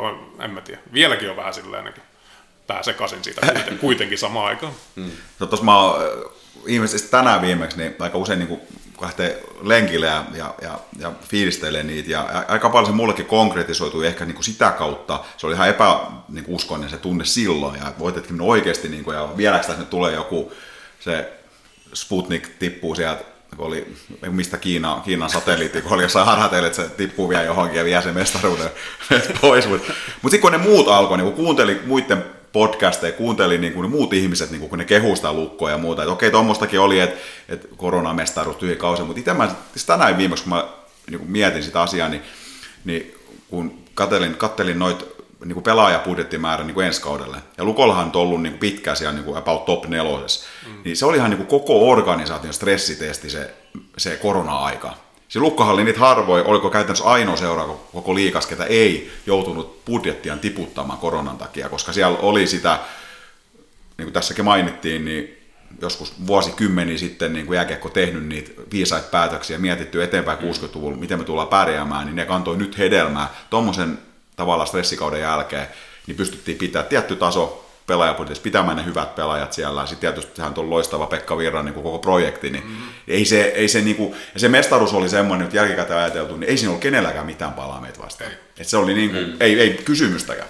Ei, ei todellakaan. Mä, mä muistan Tappara-sarjassa jossain kohtaa, kun Tappara voitti sen yhden pelin, niin mun, mun kaveri, joka kanssa, hän on Ilves kannattaja, asuttiin kimppakämpässä joskus opiskeluaikana Turussa, niin hän vaan mulle jotenkin sille, nyt näytti kyllä lukko aika asettomalta ja muuta.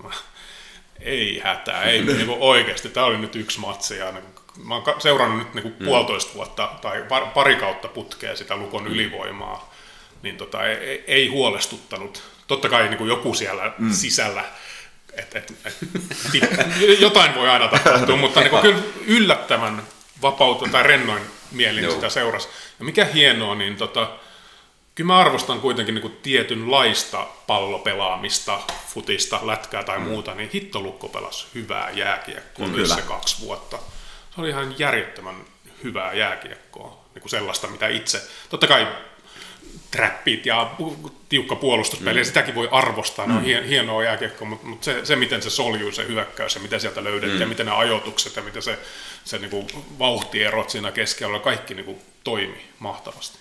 Ja tämä on yksi, mitä mm. Kalle Saastet on linjannut, että, että, sen, että sen että haluaa Raumalle, niin kuin, hän teki ison niin kuin reformi silloin, eli hän niin kuin lähti se juniori, miten, miten juniorit hairatte, siitä puhuttiin viime jaksossa urheilu, juniorurheilujohtaja Timo Elon kanssa, miten se muutos oli, mutta minkäännäköistä kiekkoa halutaan niin kuin aikuiset pelaa, mm. nimenomaan viihdyttävää. Et se ei ole niin kuin helppo rasti tulla Raumalle, muuttaa koko paletti, sen jälkeen ruveta kasaamaan tämän mestaruusjengiä. Ja sitten vielä semmoista, niin kuin, että me halutaan, että on viihdyttävää vielä. Mm. Siis helpompaa se olisi kasata se, ehkä se trappijengi tietyllä tavalla ja koittaa sillä voittaa, voittaa kuin tämmöisellä tavalla. Kyllä me se oltaisiin niin Risto Duffankin aikana se mestaruus otettu, mutta, mutta kyllä mm. vilpittömästi ei, ei sinne jäähalli ollut niin hauska mennä ei, kuitenkaan katsoa. Että kyllä se on yksi markkinointikeino se, että pelaa ja sitten voidaan keskustella, että mikä on kenenkin mielestä viihdyttävää, mutta niin kuin kyllä valtan osan mielestä silti tietynlainen, mm. tietynlainen pelitapa. Oli se sitten jääkiekko, jalkapallo. Barcelona on jonkun mielestä tylsä, mutta kyllä suurimman osan mielestä se, että sä osaat syöttää sitä palloa hyvin toiselle, etkä hutki sitä vaan jonnekin, niin on se nyt, se, se ansaitsee myös se, että joka on kesyttänyt sen pallon tai kiekon ja hallitsee sitä ja, ja sen hallinnan kautta ohjaa sitä pelaamista, niin mun mielestä enemmän sen voiton väheksymättä puolustustaitoja ja jenkkifutiksessa mm. varmasti niin kuin molemmat on aika hyvin balanssissa, mm. että et puolustamista arvostetaan enemmän kuin monissa muissa lajeissa, mutta mut silti niin kuin, kyllä semmoinen tietty näyttävyys, niin sillä myydään niitä halleja enemmän täyteen mm. kuin, kuin jollain to, pelkällä voittamisella, ja voittaminen on vaikeampaa kuin näyttävyys. Just näin, ja sitten se varmasti myöskin Lukossa on semmoinenkin periaate siinä, että he haluaa kehittää niitä pelaajia semmoisiksi monipuolisiksi, ja se on yksi, yksi tie myöskin siihen, että se pelitapa on semmoinen, että se vaatii sellaisia niin hyökkäyksellisiä taitoikin, mutta niin kuin Timo sanoi jostain junioreista esimerkiksi, niin kyllä se puolustamisen oppiminen on, on aika monelle se suurin kompastuskivi, että, että oppii sen, sen mitä, mitä siinä pitää tehdä, mutta että, joo, se on peli tavallinen idea ja, ja, ja vie raumalaisia pelaajia varmasti eteenpäin isompiin sarjoihin ja uralla eteenpäin. Miten muuten Saku, kun sä seurat lukkoa, niin, niin miltä tasossa tavallaan seuraat, että nyt tuli esimerkiksi vaikka sentteri Otto Sompi, niin sanoiko se sulle heti, että jaataan tämä kaveri vai, vai onko se sulle ihan vieras nimi?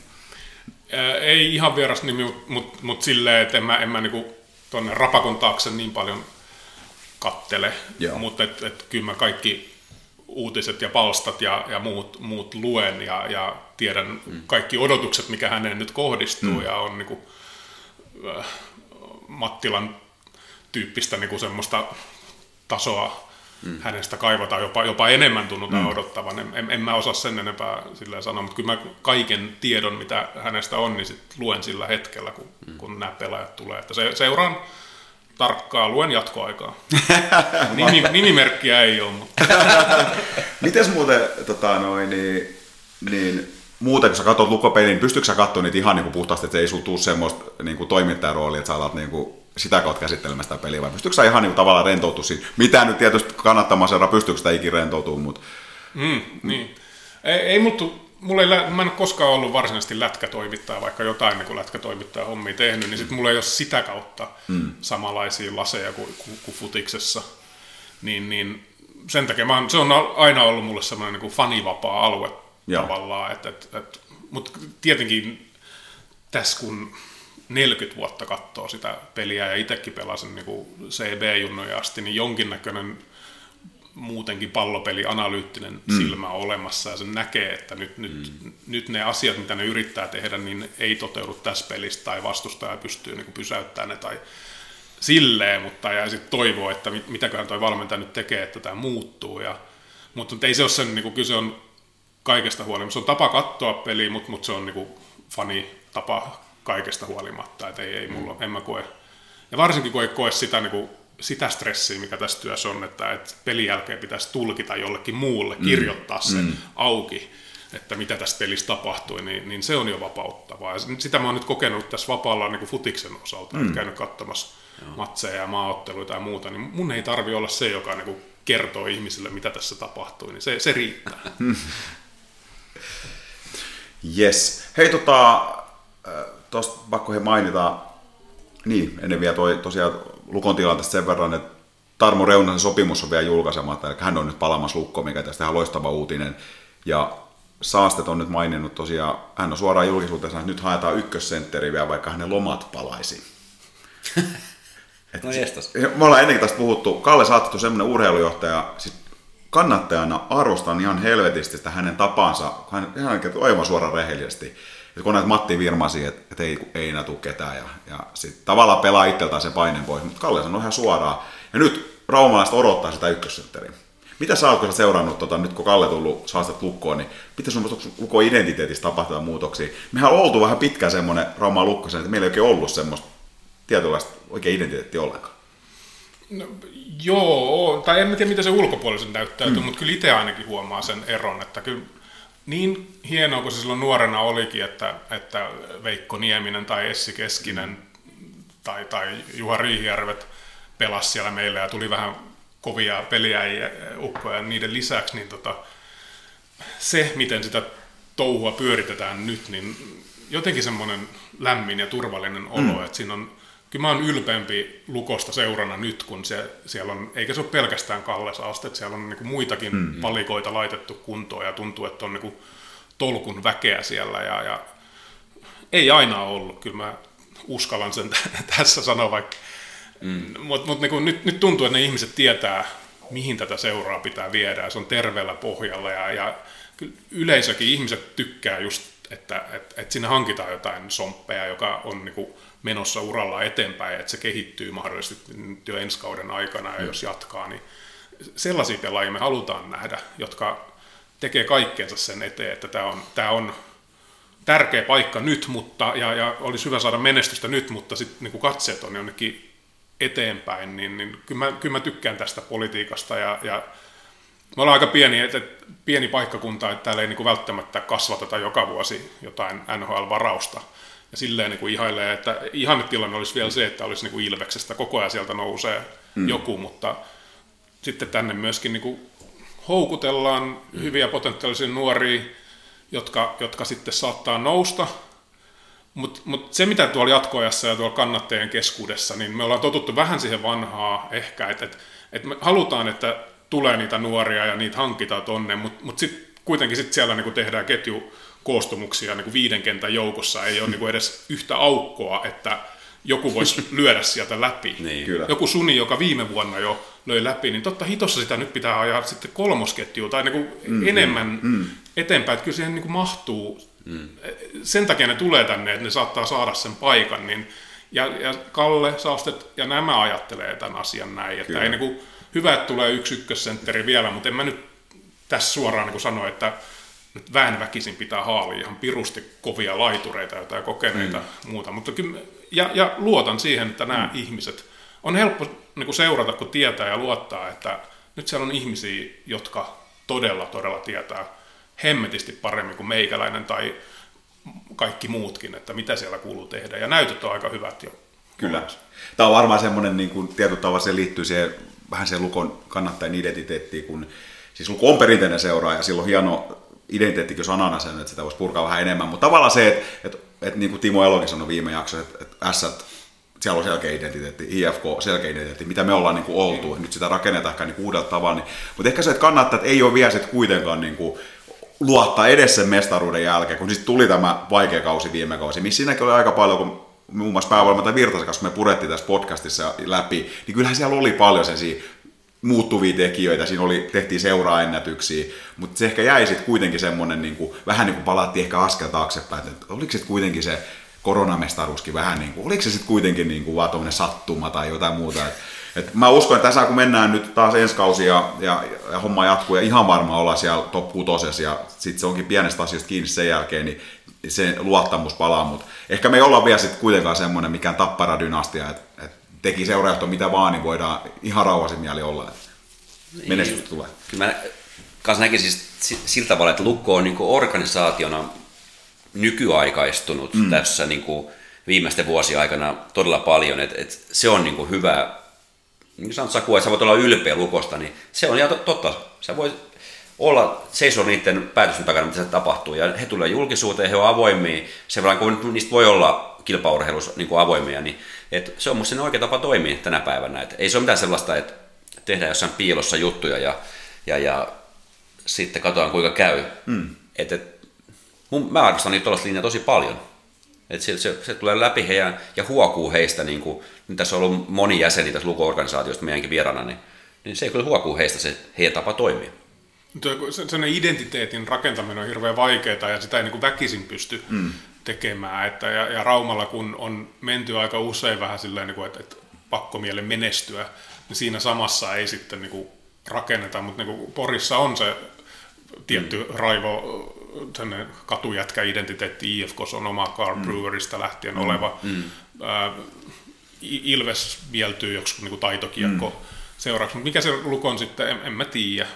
Yritetty jotain tämmöistä möllimäistä oveluus juttua ja, mm. ja semmoista myös taitokiekkoa, mm. mutta ei, ei, ei ne niin väenväkisin synny. Ne syntyy sitten ja sitten sitä ruvetaan kasaamaan, kun huomaa, että nyt, nyt on tällainen. Mutta ei, se on aika harvinaista, että mm en mä niin kuin keksi monia jalkapalloseuroja, milloin niin kuin, se, se, se olisi hyvä asia olla, mutta niin, kuin niin, niin selkeä mm.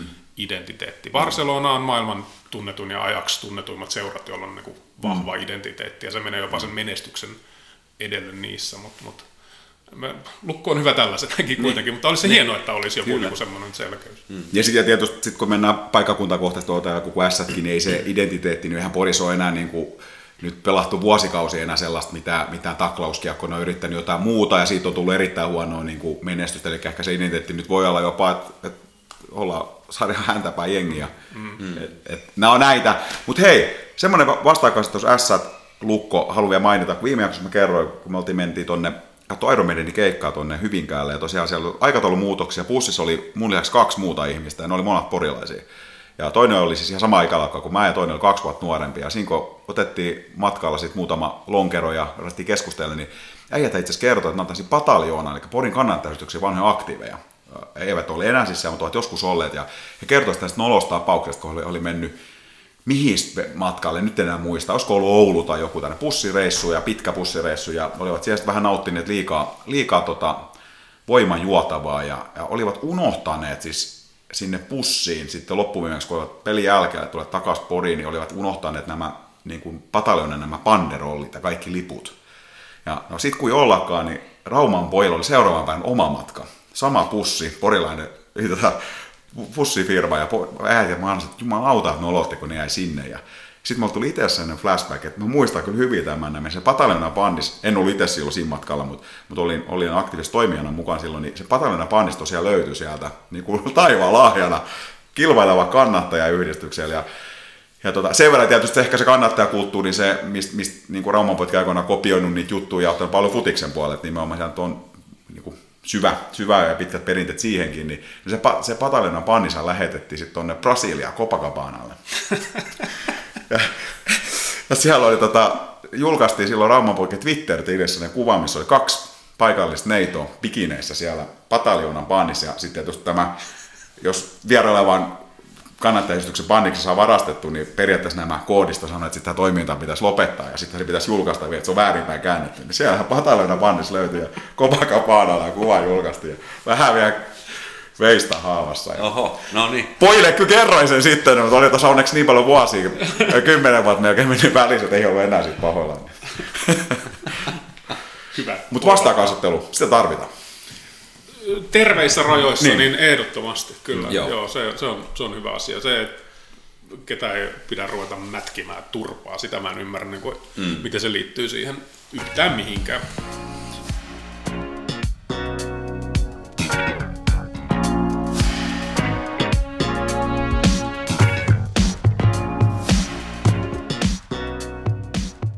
Jees. Hei tota, Salpasta ei uutta tällä hetkellä. Ei vissiin. Ei, ei uutta, uutta Joukkue on vissi kasassa alkaa. Joo. Joo. alkaa olemaan. Ja hei Salarakkas nyt sen verran, niin, niin tota, kun futista paljon puhuttiin, niin mainitaan että muutama sana, että tosiaan tota ykköstä on seurannut, seurannut sen takia, että, että jotenkin mua kiinnostaa se sarja tällä hetkellä enemmän kuin Veikkausliiga tai ollut muutamia vuosia jo. Ehkä senkin takia, että siellä on ollut aika mielenkiintoisia jengejä. Lähialueen jengit kiinnostaa ehkä kaikista eniten, tietysti niin kuin Tepsi ja Musakin oli siellä tota, viime kautena. Siellä on monta perinteistä jengiä ollut tässä lähiaikoina tippunut Veikkausliigaan. Mielestäni se urheilu hieno puoli, että sieltä lähdetään uudelleen rakentamaan niitä tarinoita. Ja, ja tota, tälläkin kaudella ehkä Tepsis niin kuin se ykköskiinnostuksen aihe, koska siellä olisi taas vahva kannattajayhteisö ja miten se reagoi erilaisiin tilanteisiin, niin niitä on niin kuin tavallaan mielenkiintoista seurata. Ja, ja nythän se Tintti Johanssonin niin kuin aika Tepsissä on ollut niin kuin aika karu sinänsä, niin kuin, että, että vaikka nyt ollut siellä aika kärkipäis koko ajan, niin, niin kannattaa, että on missään nimessä ollut tyytyväisiä siihen pelaamiseen, ja viime kaudella ei, eivät nousseet. Ja, ja tälläkin kaudella näyttää, mä en tiedä miten sä Sakuuksa seurannut ykköstä, mutta se näyttää vähän siltä, että siellä ei ole niin kuin oikein yhtään semmoista jengiä, mikä vakuuttaisi tällä hetkellä. Niin kuin. Tepsi nyt siis materiaaliltaan, mutta Joo, joo, ei, ei, ja sitten ne häviää Piffenille Niin. kotona, joka on sitten taas sarjan jumbo, ainoa voitto. Tasurit, Pepo tai... Joo, ja, ja, no siis se onkin erikoinen sarja, että siellä on, tota, siellä on näitä perinneseuraa ja KTP, ja mm. no Jarokin voi laskea perinneseuraksi, vaikka se on itse asiassa varmaan Suomen ensimmäinen sponsori nimellä toimiva Jaakos, Jaakobsta niin te, teräs, terästehtaan mukaan mm. 60-luvulla saanut nimensä, mutta kuitenkin se, näin muoviseurat muuttuukin yhtäkkiä mm. hienoiksi perinneisseuraksi, mm. mikä on se raja, milloin niistä tulee tota, oikeasti tällaisia. Mutta siis, äh, mut sitten siellä on tämmöisiä Pepo, Japs, Joo. no Piffenkin, vaikka on niinku perinteinen seura, mutta ei ole ihan noin korkealla sarjatasolla pelannut, niin er, erikoinen sarja siinä mielessä. Ei, ei kukaan oikein selkeästi vakuuta. Toisaalta Veikkausliikassa on niinku ne huonoimmat on kans, ei, ei välttämättä kaikki vakuuta niin paljon, että mm. et, et ei se ero varmaan niin iso ole. Nyt puhutaan paljon siitä, että pitäisikö siihen tulla joku sellainen, kyn- nyt kun TV-rahat on noussut Veikkausliikalle, niin siinä on sellainen pieni kynnys olemassa. Tiedetään Englannissa, että se on niin siinä tuhotaankin joitain seuroja, kun ne laittaa niin paljon rahaa siellä championshipissa, jotta ne pääsee sinne taivaaseen. Mm-hmm. Se on vähän överiksi menevää jo, mutta Suomessa se voisi olla ihan hyväkin, että se, se kynnys olisi niin kuin silleen kiehtova, että, että, vai, että, että jos sä voitat tämän ykkösen, sä pääset sinne isomman budjetin areenoille ja se, semmoista niin kuin siihen suuntaan sitä on viemässä, niin se varmaan kehittää myös sitä kautta sitä ykköstä ja sinne tulee toimintaansa ammattimaisemmin pyörittäviä, pyörittäviä seuroja, mutta mut, erikoinen sarja ja, ja siis tänä, tämä vuosi ja kyllä se, en mä tiedä kuka siellä on suosikki. Kyllä se Tepsi nyt on suosikki, mutta sekin on surullista, että jos mm. pelaa vähän heikosti, mutta silti nousee, niin, niin sen ei pitäisi olla niin, niin että, että pitää pelata niin kuin nappikausi, niin kuin Haka tässä pari Kyllä. vuotta sitten ja, ja muuta, mm. niin että ansaitsee sen paikkansa. Totta kai voittaja ansaitsee sen, sen mutta Kyllä. en, en mä, vähän sur, surkeana katson sitä Tepsin touhua, kun kaikki potentiaali olisi ja kaupungin väestä niin kuin iso tuki, mutta kyllä turkulaisetkin osaa niin kuin valittaa kyllä aika paljon näistä asioista. Se on ihan totta. Ne voisi ottaa siitä niin kuin omasta lätkätepsistä nyt vähän mallia, että siellä on jotenkin niin kuin raikkaampi meininki kaikkien, kaikkia, mitä siellä on joskus, kun itsekin on, mm. asui ja opis, opiskeli siellä vuosikaudet ja kävi jonkun verran niitä katsomassa ja vasta niin kuin siinä vaiheessa, kun Tepsi meni välieriin, niin jengi tuli taputtamaan laiskasti siellä. Mm. Ja, ja, jos ei mestaruutta tullut, niin sitten huono juttu. Ja sitten se romahti, mutta sen romahduksen kautta vasta sitten niin löydetään sitä. Ja nyt, nyt tämä mm. futistepsi on romahtanut, mutta kattokaa sitä lätkämeininkiä. Just näin. Joo, kyllä. Ja tosiaan niin kuin sanoit, niin erittäin outo sarja. Että, että varmaan tuossa vedonlyöjän painajainen, että, että voitat 5-0 ja sitten häviät joku jäpski 10-1 seuraava pesi jollekin, niin kuin, että se menee, menee niin kuin todella paljon aaltoille. Ja jos aikaisemmin, että ehkä vähän halvalla saat tällä hetkellä näyttää, että se nousu voisi olla tulos jollekin. Plus sekin on tietysti mielenkiintoista, mitä tapahtuu, jos HFK menee nurin veikkausliikas, niin vaikuttaako se sitten taas se ykkösestä nousijoihin. Niin. Voi olla, ja se on surullista sitten taas se OIFK, jos lyhyesti nyt vaan niin kuin silleen, että, että niin kuin liiga lisenssi toimikunnan tehtävä on varmistaa, ainoa tehtävä oikeastaan varmistaa, että seura saa vedetty kauden mm. läpi, koska mikään ei ole surkeampaa, jos suomalaisessa pääsarjassa mikä tahansa, niin joku joukko joutuu keskeyttämään sen kauden. Ja sitten mä en niin kuin, vähän ärsyttää se, että on mennyt hiukan löperöin perusten näköjään mm. puheet läpi, ja, ja sitten toiseksi niin sitten se seura vuodesta toiseen nyhtää kannattajilta rahaa. Että niin ne kannattajat on muutenkin siellä niin kuin tukenut teitä, niin älkää jatkuvasti olko niiden rahojen perässä, vaan niin hommatkaa sinne sitten mm. jostain muualta, mutta sivusta aiheen. Mm. Kyllä. Jees, miten Teemu, onko NFL jotain mainittamaa? No NFL on kesätauko ja tre- jonkinlainen training camp aika menossa. Et, et, olisiko siinä aika tarkkaa, olisiko eilen ollut tasan 80 päivää siihen, kun kausi alkaa. Hmm. Eli se on ehkä se suuri, suurin uutinen. Klaus Alinen siellä perheensä kanssa ja poikansa Olauksen kanssa niin kiertelee jenkkejä tällä hetkellä. Ja sitten mainittiinkin viimeksi jo, että missä kaikkialla he käy. He otti siihen vielä yhden extra stopin Oregonin, Oregonin yliopistoon, niin että aikamoinen, aikamoinen kattaus siellä heidän perheellä tässä niin kesälomareissu ympäri jenkkejä. jos, jos joku ei ole tästä tietoinen ja kiinnostaa tuommoinen seuranta, niin kannattaa ottaa jossain Instagramissa tai Twitterissä seurantaa Klaus Alinen tai Olaus Alinen, niin, niin, niin saa vähän kuvaa siitä, että missä mennään. Et esimerkiksi nyt tässä, no kaikkihan siellä on treenipuitteet sun muut, niin ihan, ihan käsittämätöntä luokkaa, mutta just uusimpana just tämä Oregonin yliopiston punttisali, niin se on niin lentokenttä, missä niin kuin, siellä on todellakin tilaa ja, ja, ja kaikki viimeisen päälle. Et se on käsittämätöntä, millaista, millaista olosuhteissa ne niin sanotusti niin kuin ammattiurheilijat siellä treenaa. Kyllä. Klaus Alinen oli meillä silloin tuossa vieraan ja paljon puhuttiin tässä NF, tai Super Bowl specialissa siitä, siitä ja pojan, pojan edesottamuksista. Sä sanoit muuten viime jaksossa mun aika hyvin se, kun puhuttiin Lukon juniorurheilijohtaja Timo Elokas siitä, että, että mihin, mistä tulee niin kuin tavallaan semmoinen, että tulee ikinä mitään niin kuin rajaa vastata, vai miten Lukkokin nyt, kun hän kertoo homma, hän joudutaan hommaa vielä ulkopuolelle niin junioripelaaja, koska tavallaan Rauman ikäluokat ei vielä kanna sijasta, että pystyttäisiin täysin omat, tota, oma, tota, noin, niin, sanotaan nyt, omavaraisesti, omavaraisesti mm. toimimaan, niin, niin tota, että et on niin kuin poikia autetaan koulussa, poikia autetaan asumisessa, ruuat, kaikki treenaaminen mennyt, niin missään niin tuolla sinne tappiin. Se on aika hyvin se, että ehkä tuo NFL on sellainen, joka ajattelee niin kuin, juniori-urheilija käytännössä, niin luodaan semmoinen kupla jostain, mitä ei ole vielä, mutta mikä saattaisi tulla olemaan. Ja just tänään itse asiassa meidän WhatsApp-ryhmässä, oliko siinä joku tällainen, että joku kirjoitti, että oli tämä isä ja poika Alinen, niin oli ne niin kuin joku coachin kanssa syömässä keskellä jotain sitä NFL-stadionia, jotain illallista, jotain niin kuin, että se, niin kuin, sit mennään jo aika, aika niin kuin pitkälle tuossa. No joo, joo mutta niin kuin, siis jollain tavalla tästä niin kuin pelaajasta huolehtimiseen liittyen, niin, niin jalkapallossa vuosikaudet oli silleen, että lyödään 60 miljoonaa, no ei silloin ehkä vielä, mutta niin 30 miljoonaa johonkin pelaajaa, ja sitten sitä ei tulla hakemaan lentokentältä. Mm. Että sitten taas siinä, niin kuin, siinä on rahaa niin paljon pelissä, mutta sä et huolehdi siitä pelaajasta sen hyvinvoinnista ja niin kuin sieltä puolelta. Sitten ihmetellään, että miksei se pärjääkään tämä tähtipelaaja täällä meidän jengissä, mutta ei, se ei, niin kuin, sitä ei toivota tervetulleeksi sinne. Tai niin kuin, nämä, nämä vanhat tarinat, miten Luther Blissett meni joskus aikanaan Watfordin pelaaja, niin tota, valio, eikö tuonne Italian liikaa pelaamaan. Sitten ihmeteltiin, että se pelasi hyvän kauden viime kaudella, mutta nyt, nyt ei niinku onnistu. Niin se ei saanut sieltä Italiasta Raukka Parka kellogin semmoisia aamiaismuroja, mitä hän olisi niinku halunnut syödä. Ja niin seura ei ollut kysynyt, että mikä sulla mättää ja muuta. Kun hän olisi sanonut niitä muroja Raukka Parka, niin olisi maalle ja tullut. Just näin. Tässä Just on näin. tähän liittyen, niin nyt mennään kohti seuraavaan aiheeseen, mutta tota, kun oli Lukon urheilu, eh, joukkuejohtaja Kosmosen Mika oli vieraana, niin hän kertoi paljon näistä, mitä erilaisia vaatimuksia esimerkiksi pelaajalta toiveita, kun on tullut, tai ihan sopimuksenkin allekirjoitettu. Yksi oli aika hauska tarina, Justin Morrison, kun tuli Raumalle, niin hän, hänen sopimuksella oli kirjattu, että, että, että helvetin iso tämmöinen niin kuin taulutelevisio, tai silloin ei ollut taulutelevisio, vaan oli sitten plasmatelkkareita, ja sillä johonkin musiikin tekemistä varten, ja sitä oli sitten metsästetty tuolta ympäri, tota, Raumat ei, oliko se Raumat ei löytynytkään, vai oliko se Rauma joku isoin telkkari? Joku tällainen. Ja se oli nyt ihan niin kuin näinä vuosina vasta, kun se oli viety jonnekin kaatopaikalle kämpiltä.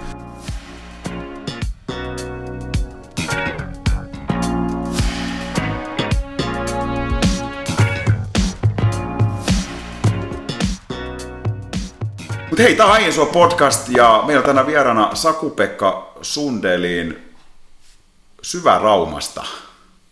Juuri näin. Mm. Toimittaja, kirjailija, mitä kaikkea. Hei, me aika paljon tuossa puhuttiin jo sun juniorivuosista ja lapsuusvuosista, että miten sä oot tota, päätynyt tota, jalkapallon pariin, niin mutta minkälainen lapsi, millaisessa ympäristössä kasvoit? Osaatko itse sanoa? no, sit olisi pitää pyytää Ekken. äitiä Ekke Sunderin tänne. tota, joo, äh, siis, joo. Raumalla syntynyt, mutta me muutettiin aika nopeasti.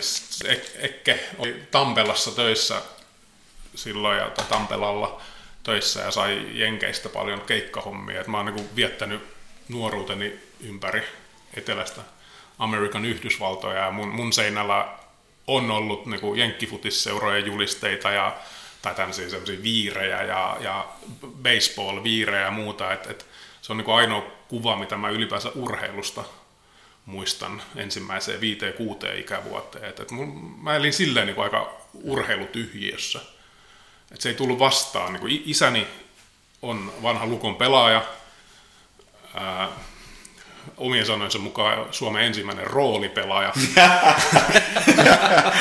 Johtui johtu siitä siis, kun että, tota, hän, hän tota, Oliko se Kauhasen Heikki vai kuka sieltä aina kysyy, että jos, jos sä olisit tiennyt, että jos tulee isonen jääkiekkoille, niin olisitko sä lo- opetellut nuorena luistelemaan.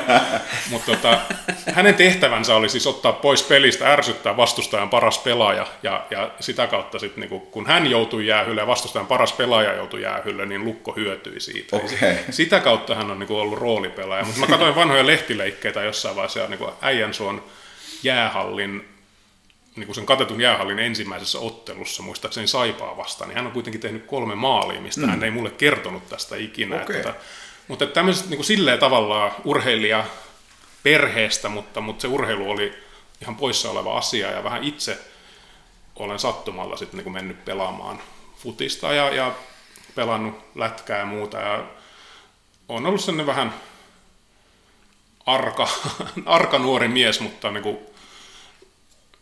en, en mä oikein osaa kuvailla mua sille pienen, aina tykännyt touhuta ja mummon pihalle rakensin niin kuin yleisurheiluradan, viihtynyt yksin myös mm. ja niin kuin kilpailin mm. siellä sit kaikista lajeissa ja kirjasin ne ylös ja, ja silleen niin kuin, urheilu on ollut kauhean tärkeä asia, mutta mut samaan aikaan myöskin niin kuin muu, että mä oon pärjännyt koulussa ja hyvin ja, ja sanoisin, että tota, Syvärama sivukirjasto meni konkurssiin siinä vaiheessa, kun mä muutin pois sieltä, koska niin kuin mun myöhästymismaksut ei enää, enää pitänyt sitä pystyssä, mutta kun tykännyt lukea ja, ja viihtynyt aika yksinkin, vaikka, vaikka niin kuin mun kuva musta on silleen niin kuin mm. sosiaalinen, mm. mutta, mutta en mä tiedä. Urheilu on tehnyt hirveästi hyvää itselleen, varsinkin joukkueurheilu, niin sit siellä kopissa on oppinut jotenkin olemaan mm. ihmisten kanssa ja oppinut mu- muunlaisia. Mä, mun, mun poj, pojat on viisi- ja kaksivuotiaat ja ne on niin ponnistuksessa pelaa tällä hetkellä. Mä niin kuin tavallaan toivoisin, että ne, ne pääsisivät siihen niin joukkueurheilun maailmaan mukaan, mm. koska se tuo niin paljon, se näkee työympäristössä esimerkiksi, että kuka on joskus ollut joukkueurheilussa ja kuka ei, koska mm. siellä on niin se joukkuepelaaminen on, on tuttua ja ryhmässä toimiminen, mutta mut sitten taas viihtyy täällä mökillä niin hyvin, niin, niin haluaisin, että ne rupesivat soittaa vaan viulua. Olisi mitään muita urheilulajeja kuin jalkapallo? Kaikki on kokeiltu. Siis jo lä- lätkää pelasin C, B-junnu siihen, siihen väliin asti, mutta tota, ei se, se ei tuntunut silleen kotosalta, että jostain syystä se niin futis. Mä en osaa mm. sanoa, mistä se johtui, mutta mä muistan, että mä tykkäsin, siellä sattuu olemaan ehkä niin paremmat kaverit tai, mm. tai jotain. Mä, musta olisi pitänyt tulla oikeasti jääkiekko. Siis siihen, niin kuin näette, tämmöinen 190 senttinen melkein mies, niin tota, futiksessa on pienempi kaikki pelaajat ja nopeampi ja muuta, niin lät- lätkässä olisi voinut mennä mm. pidemmälle, mutta tota, tai sitten musta olisi pitänyt tehdä toppari aikaisemmin futiksessa, mutta se, se siitä. Tota, mutta äh, mm. yleisurheilu Otalahdessa käynyt harrastamassa. Isä yritti viedä, kun hän kävi pelaa skuassiin, niin tota, mut pikkupoikana niin varmaan 6-7-vuotiaana painisalille ja siellä oli painiharjoitukset ja toisen kerran jälkeen mä itkin niin paljon, että tota, ei, ei, ei, enää vienyt. Niin tota, mutta kaikkea silleen, mun ur- urheilu on tärkeä asia ja liikuntanumero on ollut aina kymppi, paitsi yhtenä vuonna. Se oli 19 ja mä olin ihan paniikissa, että tähän on tullut lyöntivirhe, kumpa se tarkoittaa, kymppiä vai ysi. Se oli onneksi kymppi silloin. Se oli sitä, sitä aikaa maailmassa, kun vielä kaikki kesät pyöritti jossain Otalahdessa ja Mauimalassa ja, ja kaikki, ja kuka meni sitten johonkin venelemään ja saada, ja et silloin tohuttiin vähän kaiken näköistä. Joo, joo, kyllä siis kyllä Commodore 64 kaikki pelit on pelannut läpi tietysti myöskin, mutta niin kuin, tosiaan niin kuin, aikaa vietettiin noin, ja, ja siinä syväraumassakin oli parikin jäädytettyä kenttää, että aika paljon niin kuin, kiekkoa käynyt pelaamassa siellä, ja, ja, ja toivoisi, että futista olisi enemmän niin kuin porukassa Raumalla pelattu, mutta ei, ei, ei, ei ollut silleen niin kuin pienpelejä. Kaikkien niin kuin pihalla oli lätkämaali ja, mm. ja, ja silleen, mutta ja Otalahdessa viettänyt nuoruuteni siellä hyppinyt tehdäkseni naisiin vaikutuksen, niin kympi, kympistä alas kaiken näköisellä tavalla ja muuta, mutta niin kuin liikkuva nuoruus ja mm. sitä yrittää niin kuin omillekin lapsille sit tuoda, tuoda että, että totta kai kaikki niin kuin konsolit ja pelit ja, ja ne kuuluu nykymaailmaan ja, ja siihenkin suhtaudutaan mun mielestä vähän liian negatiivisesti, että, että mm. ne oppii sitä kautta, ne on koko ajan yhteydessä jonkin muihin ja, ja ne oppii kieltä ja ne ja se, se niin kuin hyödyttää varmaan työelämässä joskus muulla, mutta kunhan muistaa niin kuin, tökätä ne sinne ulos mm. kanssa. Toi on muuten äärimmäisen hyvä, kun sanoit noin. Mä itse asiassa täysin samaa mieltä ja, ja tietysti mä oon ehkä oma lehmä ojas, että mä oon ruvennut lasten kanssa pelaamaan tietenkin siinä, että kun on, on tällainen populaarikulttuuri kasvatti aina itsekin pelailu, pelailu ja pelaan nykyäänkin, niin, niin tota, se on hauskaa itse pelata jotain vaikka onkin todennäköisesti Fortnitein vanhin pelaaja siellä, mutta itse Mancaveissa ja lapset siellä sisällä ja kaikilla on luurit päässä ja, ja tota, noin, kommunikoidaan. Mutta siitä siinä, ja ihan työnkin kautta, niin, niin kun teen nuorten kanssa töitä, niin siinäkin on mahdollisuus nähdä sitä, että miten toimii vaikka jossain pelissä ryhmänä. Miten sä autat siellä ryhmässä. Se on ihan sama, kun on se sitten niin kuin sama idea siis siinä joukkueen mm. pelaamisessa, miten tuetaan ja autetaan toista, kun se olisi sitten vaikka futiskentällä tai jossain muussa ulkona. Olen ihan samaa mieltä ja onhan se aika huikeat kuunnella, kun joku kahdeksanvuotias puhuu rohkeasti siellä vaikka jonkun saksalaisen kanssa, molemmat vääntää englantia. Niin kuin, Aivan mieletöntä. Ihan mieletöntä. Mm. Opitaan niin tuossa vaiheessa purkumaan ihan niin kuin sujuvaa englantia ensimmäisenä. Niin. No.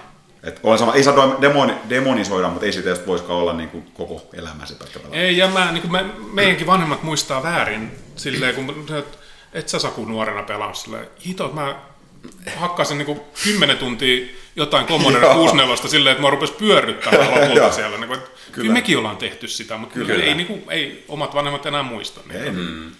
Toihan totta.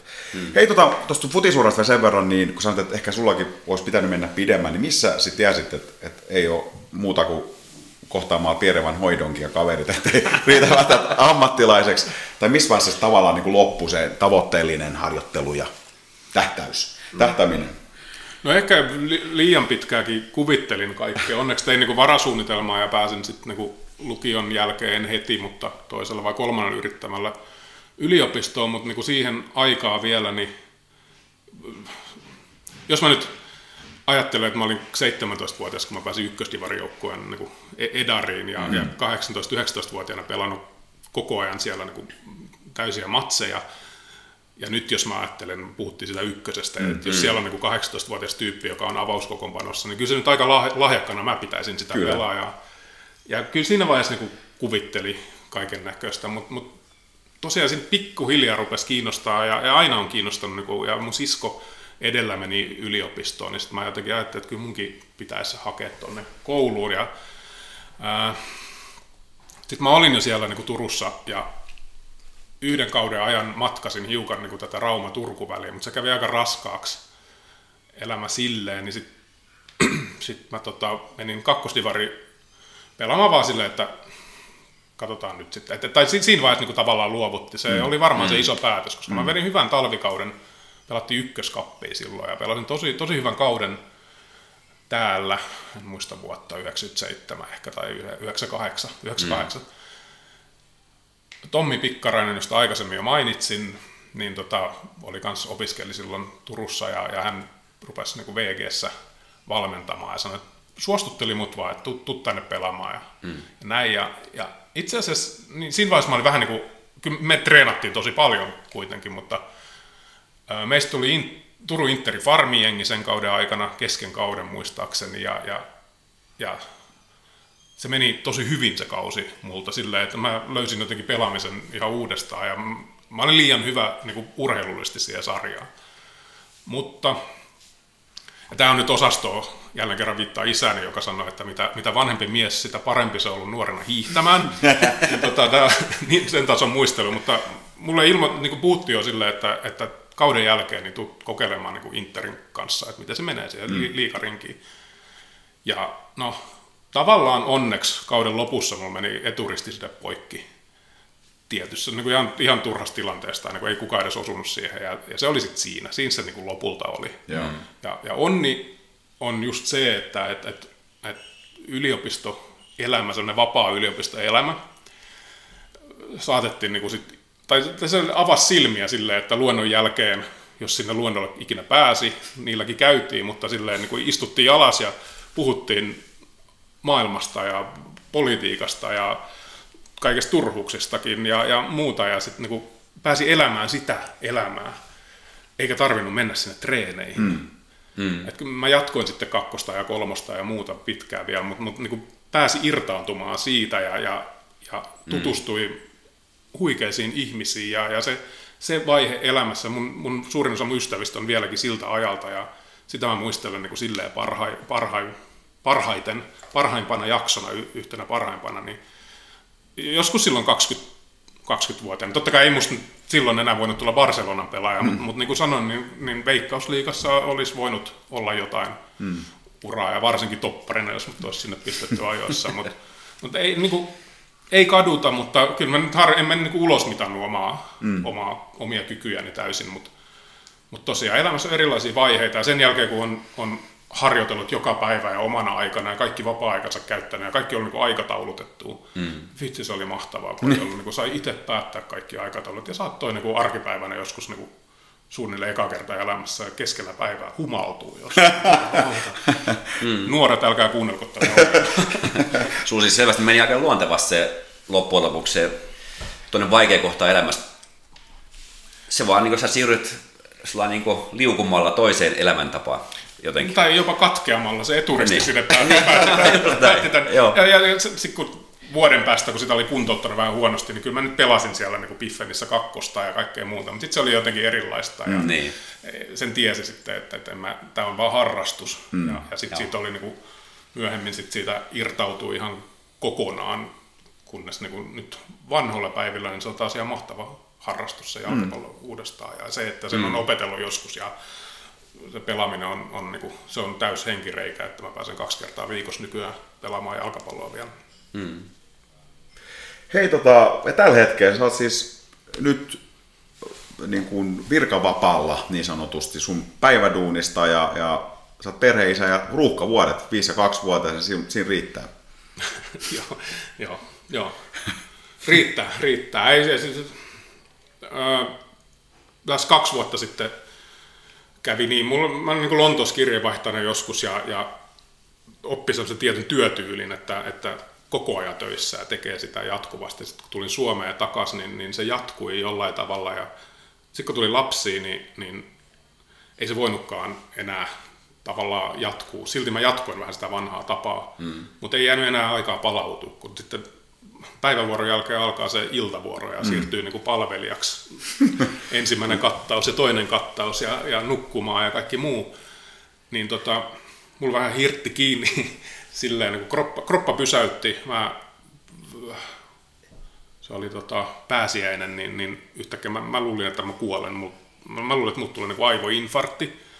Ja makasin, makasin meidän kodin lattialla ja vaimolle sanoin, että, että onko tämä nyt menoa, mitä, mitä ihmettä mun päästä tapahtuu. Ja se vei mut sairaalaan ja sitten siellä niin katsottiin vähän aikaa ja tein sen testi, että saanko tökätys sormen toiseen kiinni ja muuta ja sain.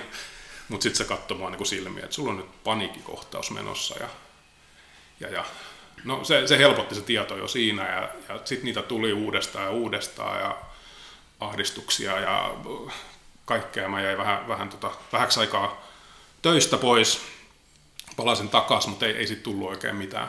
Mm. Et kroppa ja mieli on, niin kuin, toimii sille mm. järkevästi vuorovaikutuksessa. Et mitä, mä en, mitä mun mieli ei huomannut tai aivot ei tajunnut, että, että, että nyt käy niin kuin liian suurilla kierroksilla, niin sitten kroppa pysäyttää mm. homman. Mm. Niin, niin se, se oli iso rymähdys, mutta niin kuin hyvä, että tämä, tämäkin tapahtui. Ja sitten siinä tuli pikkuhiljaa sellainen ajatus, että mä oon nyt 45, nyt 46, niin tota, mitä jos mä jäisin vähäksi aikaa pois tuolta duunista ja pistäisin itteni, itteni kuntoon ja, ja eläisin vähän erilaista elämää ja olisin lapsille enemmän läsnä ja, mm. ja kaikkea. Ja käyn terapiassa, harrastan aikuisterapiaa. Aikuisharrastukseni on terapiassa käynti. Tota, mutta nämä on niinku avannut paljon mm. kaikkia juttuja. Et, et, mä oon luullut aina, että mä oon hirveän avoin ja käynyt kaikki läpi, mutta aika paljon lakasee matoalle asioita. Ja mulla on, mä oon paskin toimittaja siinä mielessä, että mä, mä niin jännitän ja pelkään ihmisten kohtaamista ja, ja ja se, senkin takia niin kävi niin jotenkin kierroksella, koska mä edellisen iltana jo olin ihan panikissa, että huomenna pitää niin tavata joku ja se kasvoi mm. ja kasvoi se kynnys. Mm. Ja nyt on jotenkin vaan niin oppinut tämän terapian ja rauhassaolon kautta silleen, että ei mun tarvi niin niitä jän... että, että ei mun tarvi esittää kenellekään yhtään mitään, kun mä oon siinä kohtaamistilanteessa. Että mä voin olla ihan vaan oma itteni mm. ja jotenkin rauhoittunut ja mieli on paljon rauhallisempi ja pystyn... Hyvä, että on nyt niin kuin pitänyt tätä tavallaan taukoa, niin, niin tätä työuraa on vielä aika paljon jäljellä. Että jos mä olisin odottanut siihen, että mä oon 65-vuotias, mm. niin, niin en tiedä, onko tässä nyt on banaalia, mutta niin mm. onko elossa kai sitä niin. tiedä. Jää tuossa vanhassa raamassa autoalle seuraavaksi. Niin nyt, nyt mä oon saanut niin pitää niin mulla oli mahdollisuus taloudellisesti niin, tai on sääst, säästöt kuluu, mutta niin mm. tämä on tärkeää tässä vaiheessa elämää ja suosittelen, jos jollain on mm. vaan niin mahdollisuus, niin irtautukaa hetkeksi ja sitten niin palaa ihan uusin mielin ja aatteen siihen, siihen vanhaan. Ei siinä menetä niin kuin mitään tavallaan. Jossain vaiheessa oli sinne pelko, että jos en mä nyt tao tätä uraa eteenpäin, niin mut unohdetaan tai muuta, mm. mutta tota, ei se niin mene. Sitten tuossa paikallisessa oli sellainen niin kuin lainaus sulta, että siellä on välillä, välillä tässä urheilupuolen ylä, yläpalkissa on lainauksia tietty, tietyiltä urheiluihmisistä. Mielestäni siinä on sulta semmoinen lainaus jotenkin, että, että, että menisi jotenkin niin, että, että sä koit, että, että sun jokainen juttu pitää olla niin kuin maailman paras juttu. Ja että tavallaan loit itselle semmoista niin. tosi paljon niin kuin, tavallaan painetta ja taakkaa siihen. Jotenkin näin siinä kävi ja se on jotain semmoista epävarmuutta ja heikkoa itsetuntoa ja sitten, sitten piti niin kuin todistella mm. itselleen ennen kaikkea, mutta niin kuin muillekin. Ja niin kuin se, sen, että pääsee siitä pois, että ei tarvi itselleen todistella, niin se, se helpottaa paljon enemmän. Se on ihan sama sitten, mitä muut ajattelee, mutta mut se meni vähän sellaiseksi. Ja eihän kukaan voi tehdä kaikkea niin kuin ihan täysillä ja, mm. ja kaik, niin kuin on, on tavallisia päiviä ja on, on tavallisia niin kuin työhommia ja sit, sitä jäi niin kuin vatvomaan ja sit niitä niin kuin viilaili liikaa. Että, että pitää vähän valita ne omat taistonsa, että, että, että jos mä tiedän, että nyt on joku herkullinen juttu aihe, mm. niin mä lyön siihen panokset ja, ja sitten se niin kuin mun keskinkertainen juttu riittää kuitenkin sitten siihen, mm. että mä, mä oon pörssiyhtiössä töissä ja mitä, mitä, niin kuin, mitä mä hyödyn siitä, tai siis totta kai mä haluan olla hyvä työntekijä, mutta mm. niin kuin se, että mä teen ylitöitä siellä ja paahdan ja teen niin kuin, perhe kärsii ja muuta, niin, niin sen takia, että joku, joku niin kuin sanoma-osake, yksi pieni muurahainen siellä niin kuin on nostamassa sitä, niin mm, tota, mm. mitä hittoa. Kyllä tässä mm. pitää sen verran itsekäs osa, osata mm. olla, että niin kuin, ja mä oon parempi työntekijä, kun pitää itsestään parempaa huolta, eikä niin pahda kaikkea ihan täysillä. Mä sain tosta niin sillä tavalla niin kiinni, että et, et muistan tuossa, kun mullakin on ollut niin pitkään sillä, että on tavallaan ollut monta rautaa tuleessa ja jotenkin niin kuin, en tiedä mistä johtuu, mutta kahminut itselleen niin kuin tietty juttu. Toki on ollut niin kuin kiinnostunut, mutta muun muassa yksi on tällainen, mikä on aina, niin kuin siinä, tai aina, mutta sanotaan, että viimeisen kymmenen vuotta melkein niin oman työn ohella ollut niin urheiluviestintä. Ja, ja, ja tota, tosiaan muistan, kun olin tuossa oli tämä turvapaikanhakijoiden silloin tota, pakolaiskriisiksi silloin sanottiin kymmenkertaistuessa, niin, niin vastasi tämä, että silloin isosta kakusta että satakunnassa, ja, mutta sen niin kuin lisäksi silti, vaikka mulla oli pieni lapsi, niin, niin kun mua jotenkin kiinnosti se urheiluviesti, oli tehnyt sitä Iiroilla ja sitten vähän niin ottanut taukoa siitä, ja sitten mä otin tuon Rauman lukon siinä kaverini Aleksin kanssa. Muista vähän samanlaisia niin kuin tuntemuksia, että että siinä kun vedät ensin sitä päiväduunia, mikä on myös niin kokonaistyöaikaa, että ei sinulla olisi työaikaa, sitten vedät niin kuin lukon pelejä joka niin kuin viikonloppu koko ajan mielessä ja se viestintä, niin kuin ne asiat, niin että siinä vaiheessa ehkä itse huomasi, kun alkoi niin kuin ole lapsille kiukkuinen. Mm. Mm. Sitten sä oot niin, kuin niin loppu, et, ja sitten kun niillä on niitä ton, just ton sama ikäisiä oli silloin niin tarpeita, että niille kiukkunen, että nyt niin kuin stoppi. Mulla taas ehkä meni se sitten sikäli niin kuin onnekkaasti, että, että sitten päättyi vastaanotto-operaatio ja sitten taas määräaikainen sopimus päättyi siihen, enkä halunnut jatkaa. Ja sitten mä sain itse semmoinen, mä olin useamman kuukauden kanssa siinä ihan niin kuin omalla valinnalla tekemättä mitään. Mm. Ja teki helvetin hyvää. Sitten taas kun aloitti nykyisessä duunissa, niin mm. oli kyllä patterit ladattu ja ihan täysin mm. erilainen energia. Mutta kyllä se viestintätyö näkyy aika hyvin tuonne kauaskin, että hieno, okay. hienoa työtä teit. Okei, okay, kiva, kiva kuulla. Mm. Hei, miten, miten sä nyt rentoudut? Mä ainakin ymmärtänyt, että sä oot Instagram-sanomista oli väijynyt, että innokas kalamies vai? No joo, se on lisääntynyt. Ja kulinaristi. No sitä, sitä siis. Tässä niinku, aina on kalastanut ja Raumalla kun on kotoisin, niin, niin kyllä siellä niinku haukea ja, ja tai se syväroma sillalla on ollut niinku mato kanssa ja, ja muuta, mutta tässä vanhemmalla iällä sit on tullut se niin alusta loppuun asti, että se, sen, sen kalan tai, tai olen harkinnut metsästyksenkin alo- aloittamista, kun siellä mm. mökillä on noita peuroja ja kaurita, ja jos nyt jollain tavalla eettistä lihaa, niin, niin se, se voisi olla kuitenkin, mutta ja sitten se niin jalostaminen vieminen loppuun asti niin kuin ruuaksi. Mm. Ja aina vaihtaa vähän reseptejä ja mm. sitten tietyn vuoden aikaa niin, niin kaikki villiyrttejä käyttää siihen mukaan siihen ja muuta. Ja niin siikakausi on mun, mun rakaskausi nykyään. Keväällä sitä tulee tuolta rannasta ja se on semmoista fiilistelyä, mutta niin kuin ihan huikean hyvä, hyvä kala. Ja, ja me tulee semmoinen erikoisuus, kun tuo, tai mä oon nyt oppinut mun appivanhempien kautta, että tota, samoihin aikoihin niin kiiskeä, mikä on, niin kuin pidetään ihan roskakalana, mutta kiiski on huhtikuussa niin pulleanaa erittäin herkullista mätiä ja tota, kiisken okay. mädistä on tullut su- suosikki herkku nykyään. Her- herrojen herkku, mutta niin kuin eri vuoden aikaa eri, eri kalat ja sitten niin just se niin kuin lähi, lähi- ja luomu jutut niin on, on, on tärkeää. Ruoanlaitto on sellainen asia, missä saa niin kuin pois mielestä kaikki, mm. kaikki asiat, mitä, mitä sitten ehkä muuten pyörii, just nämä duunit ja muut se, se on tärkeää. Mä rakastan lukemista edelleen, kirjoja, mm.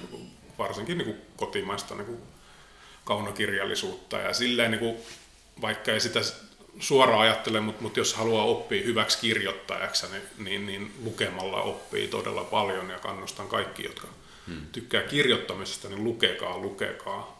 On, niin kuin, siitä oma lause harjantuu mm. erittäin mm. paljon ja suomen kieli on ihan, ihan mieletön mahdollisuuksia täynnä. Ja, niin, tota, näillä asioilla, mutta aika mm. kaksivuotiaan ja tota, viisivuotiaan Kallion Dudsonit, niin tota, rentoutuminen on, on vähän tietynlainen käsite, mutta siellä tota, niin. toisen linjan puistossa me aika paljon vietetään aikaa niiden kanssa, ne kiipeilee ja pyörii, niin siinä ehkä ehtii vähän istumaan alas, mutta niin. se on nä, näillä tavoin. Ja sitten. Zoomin urheiluseura Zoomin aamutreenit on kaksi kertaa viikossa ja mä inhoon aamuurheilua, mutta vitsi kun saa itse pystyy ja käy siellä, niin siinä, siinä kun kans, jalkapallo on niin pelatessa on kans hieno, koska siinä sen fyysisen suorituksen lisäksi niin, niin se hahmottaminen, avaruuden hahmottaminen, sijainti, mihin muut liikkuu, missä toi on viiden sekunnin päässä muuta, niin ei jätä mitään mahdollisuuksia, että sun päässä on mitään muuta turhaa vaikka mikä tilanne on elämässä, niin siinä on tunti, niin mm. sulkeutuu kaikki pois. Jos muuten keskittymisvaikeuksia saattaakin olla elämässä, ei pysty lukemaan yhtä Hesarin artikkeli ilman, että katsoo vähän kännykkää välillä ja muuta, mutta siellä kentällä ei ole sellaiseen mahdollista. Mm. Näin. Hei, seuraavaksi me mennään tuohon sun toimittajakirjailijan tota, uraan vähän enemmän, mutta mut tuosta brittifutiskirjasta, niin, niin mä tuohon to, laittanut itselleni ylös, niin mun mielestä ne otsikot oli aivan, aivan niin kuin mainioita, ne oli niin kuin selkeitä ja heti herätti mielenkiinnon. Ja muistan, että Zoomiin liittyen laittaa tällaisen otsikon, että, että tota, Zoom tuhosi jalkapallotuomarin urani.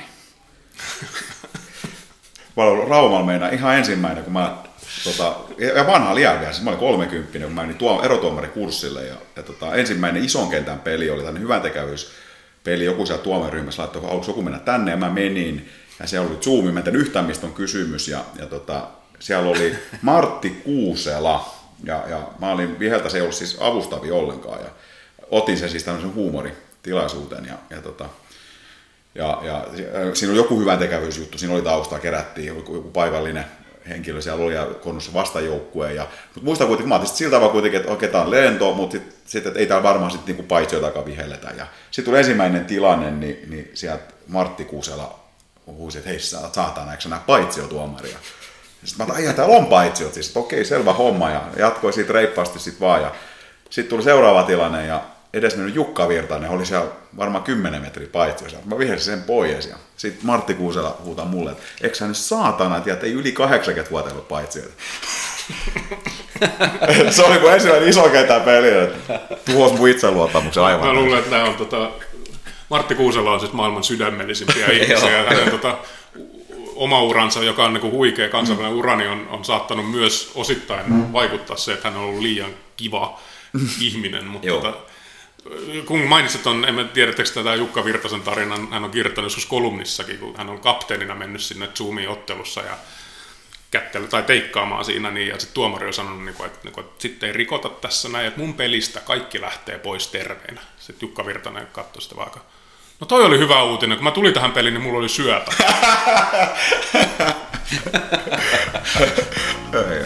Aivan loistavaa.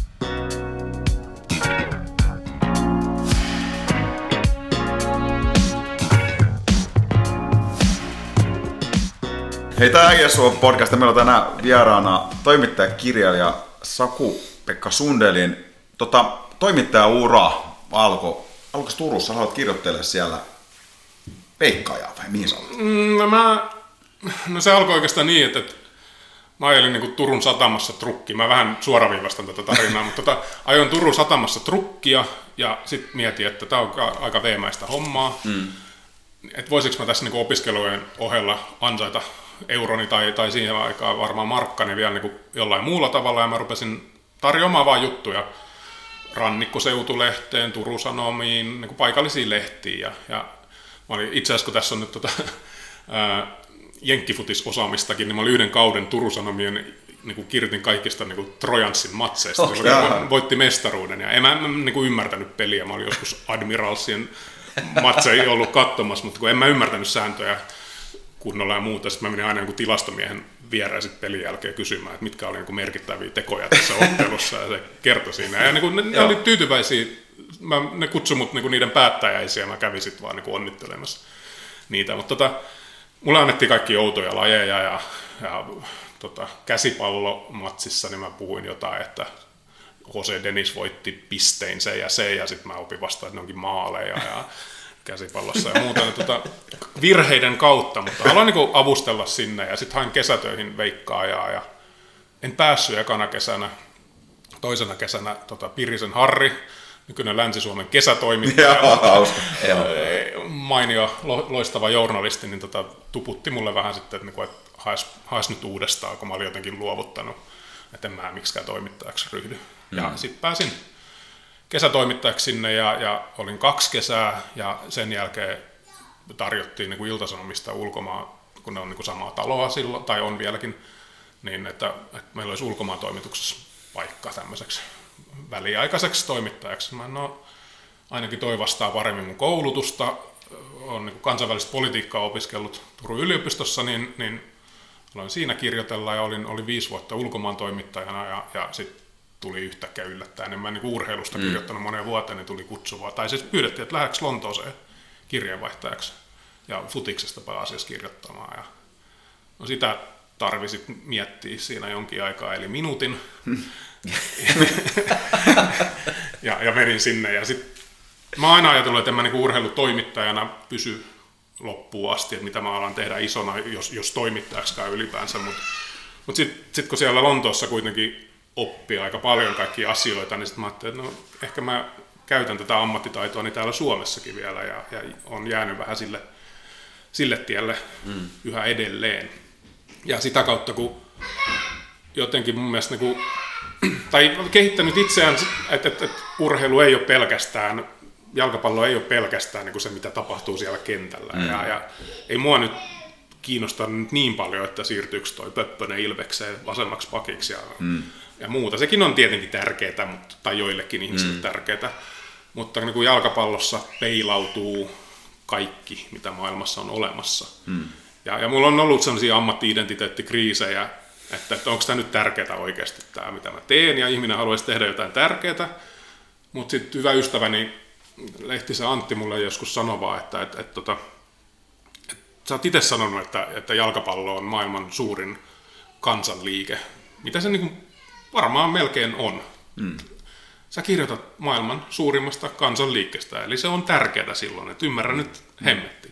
Ja kun sitä voi katsoa niin, kuin niin monista kulmista, se ei, siinä, siinä on kaikki, ja nyt tällä hetkellä on, on kaikki yhdenvertaisuusasiat, ja, ja, ja niin kuin, mun mielestä jostain niin kuin lasten urheilusta ei kirjoita läheskään tarpeeksi, että sekin on, mm. että, että se on liikaa sitä kilpaurheilua, mm. se urheilujournalismi, ja on, on monia asioita. Lasten oikeudet on tällä hetkellä niin mun mielestä hyvin kartalla, että mitä, mitä siellä saa tehdä valmentajat ja mitä ei, ja mitä niin kuin, niistä mm. kannattaa puhua, jotta päästään mm. oikealle, oikealle tasoille. Niin kuin, on, on niin paljon vielä semmoista niin kuin kaivamatonta paikkaa, mm. ja sitten samaan aikaan niin tapahtuu mielenkiintoisia asioita, kun joku voittaa toisen jalkapallossa. Sekin mm-hmm. on mielenkiintoista. Että, tota, tämä on niin kuin mun ehkä journalistinen tarina. Kirjoittaminen on tosi kivaa, toimittajan työ aina ei, ja niin kuin mä sanoin, mä oon mm. vähän sellainen arka ja ujo ja muuta, en, en mä tykkää mennä töihin, että mä en tiedä oikein mitä tapahtuu, ja sitten Matti Nykänen kuolee, ja sitten mun pitää soittaa niin kuin Matti Nykäsen sukulaisille ja muuta. Se on, se on epämiellyttävää ja ikävää. Mm. Se kuuluu siihen, mutta mä, mä en haluaisi tehdä sitä, mutta, mutta sekin, niin, ikävä kyllä sekin kuuluu tähän puoleen. Mutta. Mm. Katsotaan, mitä rupeaa tekemään ison. Hei, silloin seitsemän vuotta sitten, niin sä mainitsit, että sulla oli Englannissa tuli semmoinen jakso, että, että sä vihasit jalkapalloa. Sanoit näin. Mitä siinä tapahtui? Mä katoin liikaa. Mun oli pakko katsoa niin paljon pelejä kuin pystyi. Ja se voi kuulostaa tyhmältä jollekin niin kuin innokkaalle penkkiurheilijalle, mutta se oli, niin kuin elämä oli liikaa sitä. Hmm. Tarvii jotain muutakin ihminen. Mä... Sitä tuli vain joka tuutista liikaa. Ja, ja en mä niin kuin, en mä ole ihan toipunut siitä. Kyllä, totta kai mä rakastan jalkapalloa ja mä tykkään myös vähän sanoa välillä vähän kärjistetysti asiaa, mutta olisi niin to, to, totuuspohjaa. Mutta en mä, niin kuin, en mä jaksa vapaa-ajalla välttämättä. Kyllä mun täytyy vähän niin kuin syttyä siihen, että, että no nyt tulee se ja se peli, mutta tarjonta on ihan valtava. Mm, joka mm. paikasta tulee, aina tulee, joka ilta tulee jotain mm. urheilua, jalkapalloa, pelejä, niin, niin sit, sitä kautta sitä tuli vähän niin kuin turhan paljon. Ja kyllä mä suoraan sanottuna joskus vihasin sitä, että, että täysin absurdi. No Manchester City ja Manchester United pelaa nyt vastakkain. Vittu, mun pitää katsoa. mä jaksa. Mä haluan mennä tänne pubiin. Se on niin Lontoon maailman kiehtovin kaupunki. Mä haluaisin mm. mennä sinne jonnekin. Mä olin sunnuntaisin, lauantaisin, sunnuntaisin aina töissä. Sitten mulla oli mm. maanantaina vapaa-päivä, jos oli. Ja, ei, no okei, kyllä maanantainakin tapahtuu asioita, mutta se on vähän... Mm mm. eri silti, kun mm. haluaisi niin nautiskella mm. jostain lauantai-iltapäivästä Lontoossa. Mun jäi hyvä kaveri Leppäsen Marko, mm. Move, teki vähän saman sen reissun pari kertaa tuonne Pohjois-Amerikkaan seuraamaan NHL, mitä sä teit sitten tuonne valioliikan tiimoilta, niin kyllä mä muistan kanssa, kun Move sinne meni ja oli siellä, se vaikuttaa niin että ollaan niin ihan unelman hommalta. Mm. Hän on kiinnostunut, hän on toimittaja, hän on kiinnostunut jääkiekosta todella paljon ja nyt hän pääsee tuollaiseen rooliin. Mutta kyllä mä muistan se, että ei se ihan herkku hänellekään ollut, että aikamoista matkustelemista ja hemmetin rankkaa ja siis niin kuin kaiken kaikkiaan. Että varmasti sama, samankaltaisia kokemuksia Movella mm. kuin sulla. Että... Joo, joo, on varmasti. Ja niin kuin se, se oma kokemus ja se ihmisen kuva, tai siis niin kuin se ei kohtaa ikinä. Esimerkki mun yksi toimittajakaveri oli jossain Suomi-Ruotsi maaottelussa niin tekemässä juttua siellä aamusta iltaa. Sitten se sai viedä jonkun kaverin sinne, joka oli sitten siellä niin VIP-tiloissa ja muuta. Ja sitten se jossain vaiheessa se kaveri tuli siellä niin jonkun sämpylän ja oluen kanssa silleen vähän silleen, vittu sulla on unelmatyö.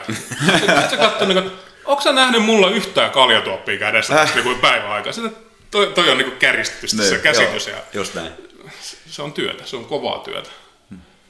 Hei tota, Englannissa kun sä olit ja tietysti kotimaassa kun toiminut kanssa niin toimittajan tästä kirjaprojektin parissa, niin osaatko sä niin kuin, heittää jotain niin kuin, hienoja persoonia, mitä sä oot niin kuin, kohdannut? Tai jotain yllättäviä, että oletko sä päässyt esimerkiksi haastattelemaan Alex Fergusonia, vai vaikuttiko se jumalhahmolta vai paskantaako ja nukkuuko se niin kuin muutkin ihmiset? Kyllä ne on niin kuin muut ihmiset. No ensinnäkin Englannissa ei pääse hirveän lähelle, se siinä on turhauttavaa, että siinä on niin kuin maailman hienoin asia edessä, mutta mut sitten ei pääse kauhean lähelle. Se on niin kontrolloitu ja muuta, mutta kyllä me niin kuin joitain, no aika vähän kyllä, mutta niin kuin, muistan esimerkiksi sellaisen tapauksen, kun Chelsea oli mestariliiga finaalissa, mä olin siellä Cobhaminin tota, treenikeskuksessa ja sitten siinä niin kuin, päästiin niin mixed zoneilla tota Frank Lombardia haastattelemaan ja siinä oli monta, siinä oli niin brittitoimittajat ja, ja minä. Ja ei sen, kun ei ne sano mitään. En mä, niin kuin, en mä halua edes haastatella, kun ne puhuu niin kuin puuta heinää siinä, kun ne on mm. mediakoulutettu niin, niin umpi tylsiksi kuin voi olla. Mutta sitten se sanoi ehkä jonkun asian, ja sitten kun se loppui, niin sitten sillä no mä menen kirjoittaa. Sitten sieltä niin kuin, siinä on niin viiden henkilön rypäs. Ne lehdet silleen niin kuin keskenään sopii, että hei, ei pistää tätä kukaan niin kuin huomiseen lehteen että et säästetään tämä juttu, että pistetään niinku seuraavaa päivää. Mitä hittoa? Että nyt näin voi toimia. Näin toimii joskus aikanaan Suomessakin niin media, kun meni jonnekin lehdistötilaisuuteen ja sitten siellä olikin hyvät tarjoilut, niin sitten ne saattoi sopia, että ei, ei, tätä ei tapahtunut nyt vaan niin vasta seuraavana päivänä. Mutta mut, aika vähin, vähin jäi sellaiset, että sitten niin piti... Äh, no, Paul Gascoinin pääsi kerran tapaamaan, joka oli niin kuin 90 kisojen aikaan niin mm. niin mun suuri idoli ja, ja huikea persona. Mutta mut, sitten kun mä näin sen ja olin siinä, niin sen, semmoinen ihoaan raapiva, tärisevä vanha ukko, joka on käyttänyt liikaa kaikkia aineita ja sekoilu, sekoilu muutenkin, niin päti ehkä se, että never meet your heroes, sillä mm, niin kuin karisi kaikki, kaikki siitä, mutta se englanti oli silleen, niin kuin, en, en voi sanoa, että tai siis sa- samanlaisia ihmisiä ja niin kuin valmentajan pressitilaisuuksiin pääsi, niin jotkut oli hauskaa, jotkut ei. Arsene Wenger esimerkiksi niin on, on niin kuin yllättävän humoristinen ja hauska, ja se, se, niin kuin se kuva, mikä hänestä on siellä kentän laidalla, niin, niin se on ihan eri tyyppiä. Se osaa pelata sitä peliä vähän siellä ja kuittailee. Harry Redknapp, ihan mahtava showmies siellä niin kuin presseissä, ja sitten se jossain vaiheessa, niin kuin, älkää nyt kysykö enää mitään kysymyksiä, että mä haluan lähteä tuonne Bournemouthiin, että vaimo just soitti, että hänen pitää mennä ulkoiluttaa koiransa ja tämmöistä.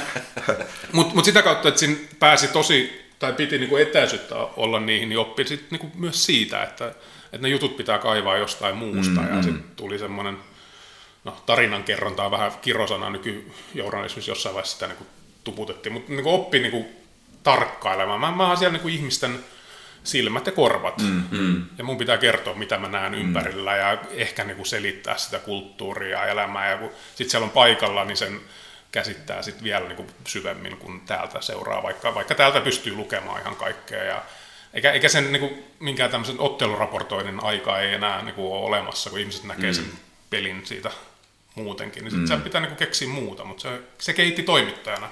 Mutta en mä niin kuin, vastasin ehkä kysymykseen, mutta vastasin muutakin niin kuin ylipäänsä tässä. Ja anteeksi äiti kaikki kirosanat tässä. Hei, tota, voiko sä kuvailla sitä prosessia, sitä, kun sä teet juttua, urheilujuttua esimerkiksi muuta, niin miten sä sitä lähestyt ja käytännössä, niin kuin, miten se tapahtuu?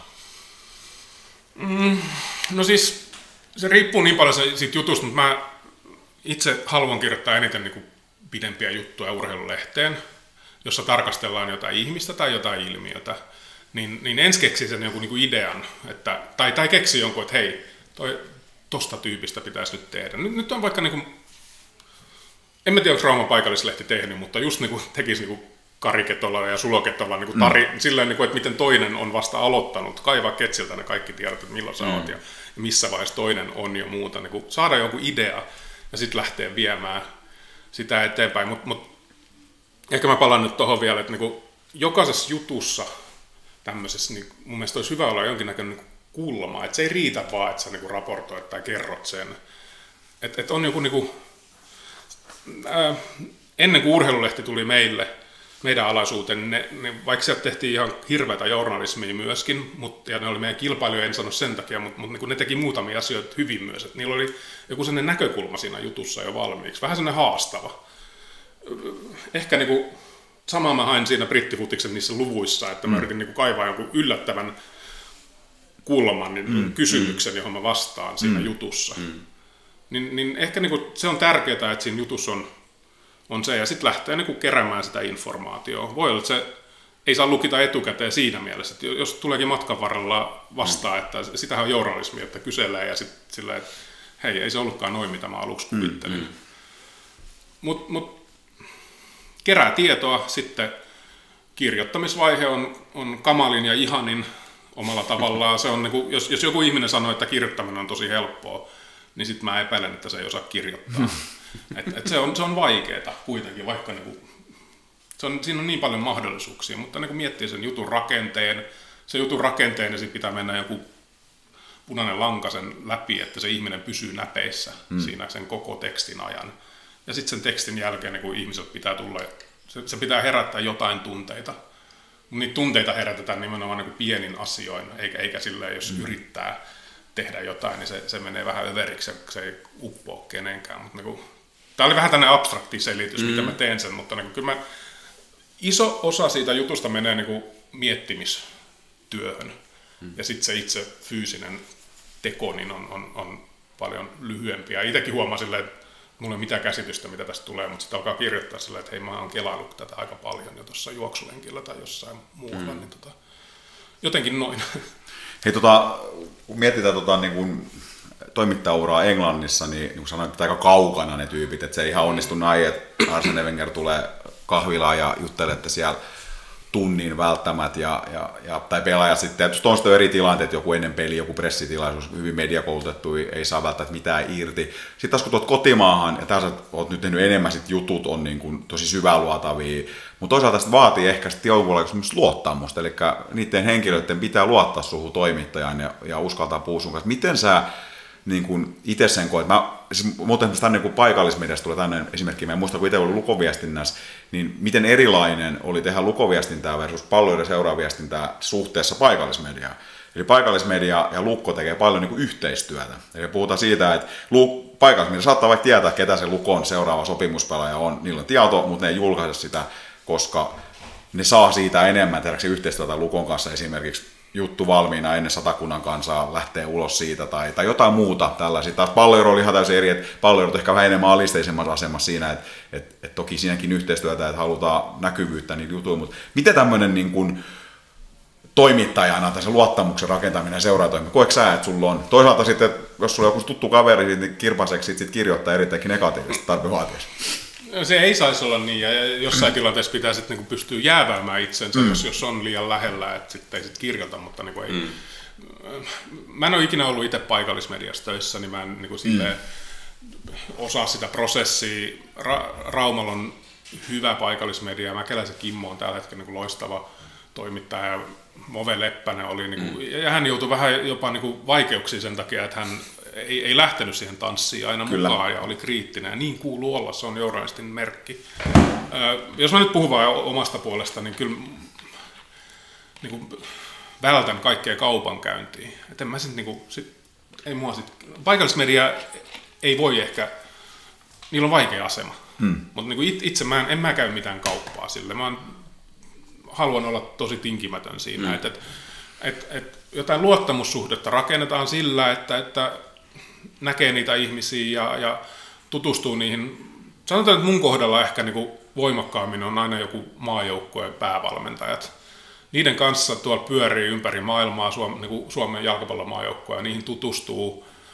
Sitten kirjoittaa toivottavasti hyviä juttuja ja jos ei niitä miellytä, niin ei voi mitään, mutta niin kuin joskus niitä joutuu kritisoimaan. Mm. Joskus jopa sanomaan, että nyt on ehkä tie tullut pystyä aika antaa potkut. Se, sekin on vähän vaikeaa, mm. että, että sä oot niinku vuosikaudet siinä mm. jutellut sen kanssa silleen, no mitäs menee nyt ja, ja tehnyt niitä juttuja, mutta mut jos ei ne sitä ymmärrä, niin en mä voi sille mitään. Ei, ei, mä teen vaan työtäni. Mutta samaan aikaan niin toimituksessa sitten taas, kun maailma on sellainen, millainen on, ja kyllä siellä joku huutelee välillä, no, no nyt siellä rivelle potkut, että eikö niin, eikö niin, että kirjoita nyt, eikö, mm. uskalla. Mm. No, en mä ole sitä mieltä. Mutta sitten sit, jos mä oon jossain kohtaa sitä mieltä, jos mä perustellusti kerron, että minkä takia tämä asia on nyt näin, minkä takia mun mielestä niin Suomen jalkapallomaajoukkue hyötyisi, että Markku Kanerva niin annettaisiin potkut, niin sitten sit mä vaan kirjoitan sen ja sillä selvä. Ja jos, mm. jos hän ei moikkaa mua sit seuraan kerran kadulla, niin en, en mä sit, mä oon tehnyt vaan työni. Ja mun pitää reilu, olla reilu ja pystyä perustelemaan, että minkä takia mm. näin on. Mutta mm. sekin on niin helppo täältä sivusta myös huudella, että kyllä mä tunnen sen toimittajan vastuun. Että et, en mä niin kuin tee sitä joka, joka päivä niin kuin seuraa sitä pelkästään sitä Markku Kanervan työtä niin kuin aamusta iltaa. Että mä teen tota ja tota ja tota, niin, niin se on vähän vaarallista myöskin, että, niin kuin, että kuka mä oon sanomaan, että sä teet hommas paskasti. Mm. Mutta mut sitä journalismi välillä on. Mutta tota, mä, mä vein tämän nyt omalle kohdalle sen takia, koska en mä pysty ihan suoraan tuohon toho, niin asiaan vastaamaan. Ja lukko on tosi vahva vaikuttaa ja muuta, mutta niin yleinen vink, mm. ohje mulla silti on, että pitäkää aina niin käsivarren etäisyys siihen kohteeseen, jotta siinä vaiheessa, kun tulee sitten joku muu tilanne, niin, niin sun pitää, sun pitää olla pokkaa sitten niin kuin, vaikka paljastaa, jos joku ottaa lahjuksi tai vastaava, vaikka se olisi kuin hyvä kaveri, niin jos et sä itse tee sitä, niin sitten sä sanot kollegalle, että asia on nyt näin ja mä en halua sitä kirjoittaa, mutta kyllä sun pitää tehdä se. Kyllä. Mä muuten muistan tällaisia, että, että esimerkiksi niin Risto Duffa, äärimmäisen älykäs, älykäs valmentaja ja muistan hänet, hänet sille, kun olin siihen aikaan niin kuin siinä kannattajayhdistyksessä niin kuin vahvasti mukana, niin hän oli minun yhteydessä, mikä tuntui vähän oudolta ja kyseli mun duunista kaikkea. Ja, ja tota, kyllä mä sitten siinä niin kuin, tavallaan oivasin sen, että, että kyllähän joku niin kuin, tavallaan agenda siellä oli myös taustalla. Ja, että siinäkin sit, sit en nyt ikinä varmuutta saanut, mutta yksi plus, plus yksi laskin, että silloin kun tänne kannattajien suosikkipelaaja laitettiin pihalle, niin siinä jotenkin niin kuin pohjustettiin ikään kuin semmoista luottamusuhdetta sit kannattajien kanssa. Mm. Ja tällaisia, ei nyt tähän mediatoimittajaan, mutta sama logiikka kuitenkin niissäkin toimii, että kyllähän Risto myös osasi paikallismedian kanssa toimia aika hyvin mm. ja kaikkien medioiden kanssa. Ja se on hyvä ja valmentajankin niin. pitää pelata omaa mm. niin peliään. Siinä on joku syy, minkä takia ne sanoo lehdistötilaisuudessa jotain. Mm. Ja meidän ammattitaito toimittajana sitten vaan niin kuin, että ostaako sen vai kyseenalaistaako sen vai, vai miten se on. Niin tota, ja, ja tämmöinen luottamussuhde, niin kyllä me aina tiedetään hiukan enemmän, mitä me kerrotaan. Mm. Aika, aika usein, koska taustat on hyvä tietää. Ja sen takia mä jalkapalloihmisille, kenen kanssa keskustelen, niin suosittelen, niin kuin, kyllä mä sen verran teen kauppaa, että mä sanon, niin kuin, että kerron niin kuin, taustat. Mä, kyllä mä voin luvata, että jos ei tämä nyt ole niin kuin, ihan niin kuin, poikkeuksellista kamaa, että mun on pakko kirjoittaa, vaan niin kuin, yhteisen hy- hyvän nimissä, mm. että, niin kuin, että sä saa paljastaa mulle mitään sellaista, mutta mutta mun on parempi tietää enemmän kuin vähemmän, mm. jotta siitä jutusta tulee hyvää. Niin kyllä mä voin, mä voin jättää kirjoittamatta tiettyjä asioita. Niin semmoista kauppaa mun mielestä journalismissa mm on lupa käydä. Hei, rauhmalaistaustasi toimittajia, niitä on yllättävän paljon, nyt kun alkaa miettiä, ihan niin kuin tarkoitetaan nyt niin kuin, tota, kansallisissa medioissa, eli että sun lisäksi muun muassa Leppäsen Marko tässä mainittu on ollut, ei ole, ei ole tällä hetkellä käsittääkseni, Pirisen Harri on ollut, Parjaisen Vesa, Pekka Jalonen. Onko teillä joku sellainen Helsingissä, niin kerran kuukaudessa istutte mafiapöydässä ja laumalaiset toimittajat. No, suuntaviivat luodaan siellä. Niin. Joo. Joo, ei siis tämä on huomioitu kyllä. Tätä on kysytty aikaisemminkin. Ei, ei siis, Harri mä nyt satun vaan tuntemaan, mulla on sama ikäistä, tai siis hän on vuoden nuorempi ja pelattu niin kuin samoihin aikoihin, ja hän on patistanut mua journalismin pariin, että hänen kanssa saadaan istua jossain, mutta ei, ei nyt varsinaisesti muiden kanssa. Mä luulen, että se on osittain sattumaa, mutta osittain sen takia, että täällä on ollut hyvä, vahva paikallismedia – Asko Tanhuanpää, mm. rest in peace, niin tota, hän on esimerkiksi ollut semmoinen niin kuin hyvä kriittinen, ei, ei ostanut kaik, niin kuin sille osannut kritisoida myös. Ja mä en nyt mä en korostan vaan, niin kuin, se on ihan sama, mä en vaan niin semmoisesta hyssyttelystä mm. pidä. Et mm. ei, niin kuin, ei kritiikkikään ole niin kuin mikään itse tarkoitus, ja, ja toisin kuin sanotaan aina, että negatiivinen myy, niin sekin on ihan bullshittiin, positiivinen myy ihan samalla tavalla, kun Suomi voittaa lätkämestaruuden ja jengi hyppii siellä altaassa, niin se, se saa saman verran lukijoita. Mutta anyway, mä luulen, että Tanhuanpää Askot ja monet muut, hmm.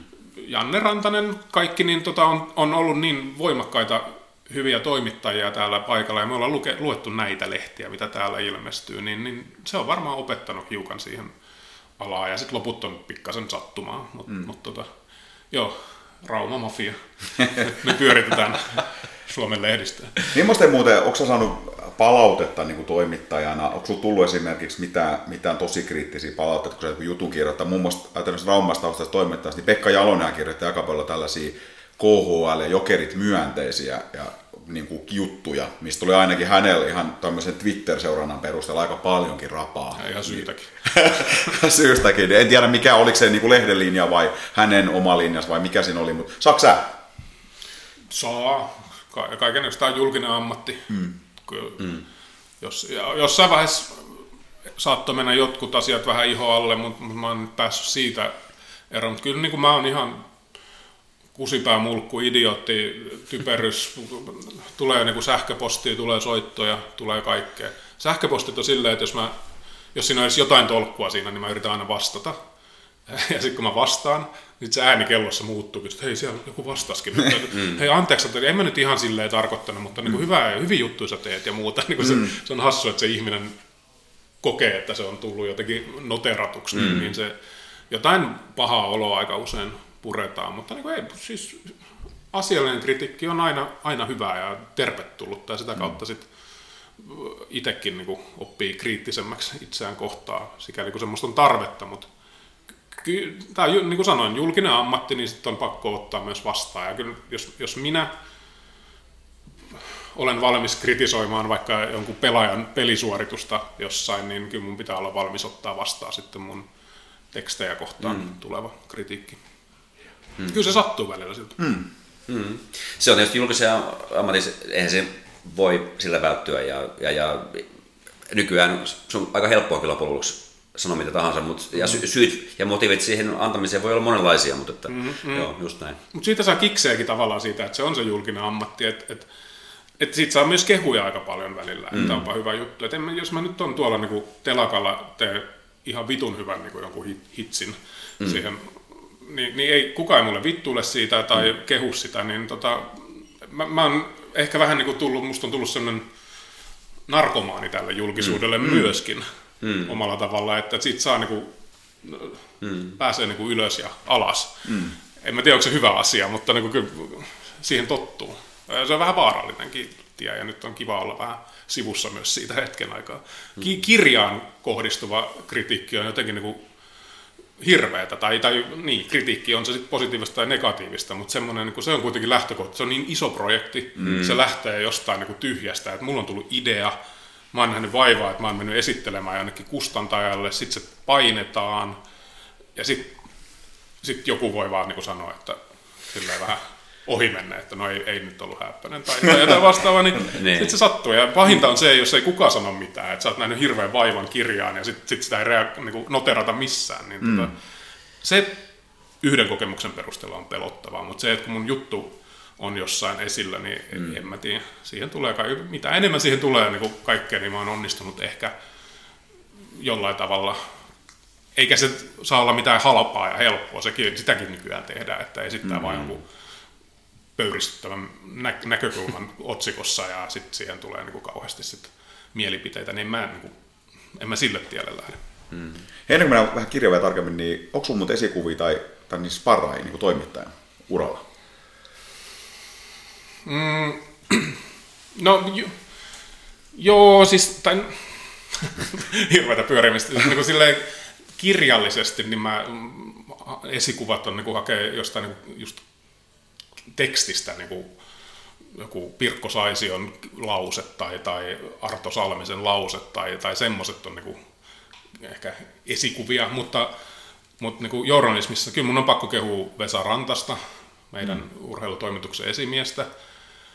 On hyvin impulsiivinen ihminen, on, on niin aika kärkevä mielipiteissään, mutta vitsi se sitten kyllä sen jälkeen niin, niin on, on kyllä niin kuin harkitsee mm. asioita ja yrittää tehdä kaikkien meidän toimittajan parhaan. Niin kuin jos hän olisi meidän coachi, niin mä, mä luottaisin häneen ihan, ihan totaalisesti. Alkuaikoina, kun mä tulin tuonne töihin, niin hän jaksoi käydä vielä tekstejäkin läpi, mutta mut se ei siihen ole kenellään mm. enää aikaa, mutta tekee minulle hyvää, koska mä oon vähän semmoinen empiä ja tuumailija ja Vesa sitten taas niin tuo vähän virtaa minua ja se haastaa minua ja mm. esittää mulle jotain niin mielipiteitä, miksi, onko toi noin ja muuta, ja sitten mä joudun perustelemaan, se vähän provosoi mua, mm. ja sitten mä joudun mm. perustelemaan se, että, niin kuin, että ei se ole näin, ja, ja me käydään hirveän voimakasta vääntöä, ja vaikka hän on esimies, ja mä oon niin rivitoimittaja, niin, niin hänelle voi sanoa aina niin kuin ihan mitä tahansa vastaan ja hän, hän noteraa sen. Ja, ja jos on huono argumentti, niin sitten se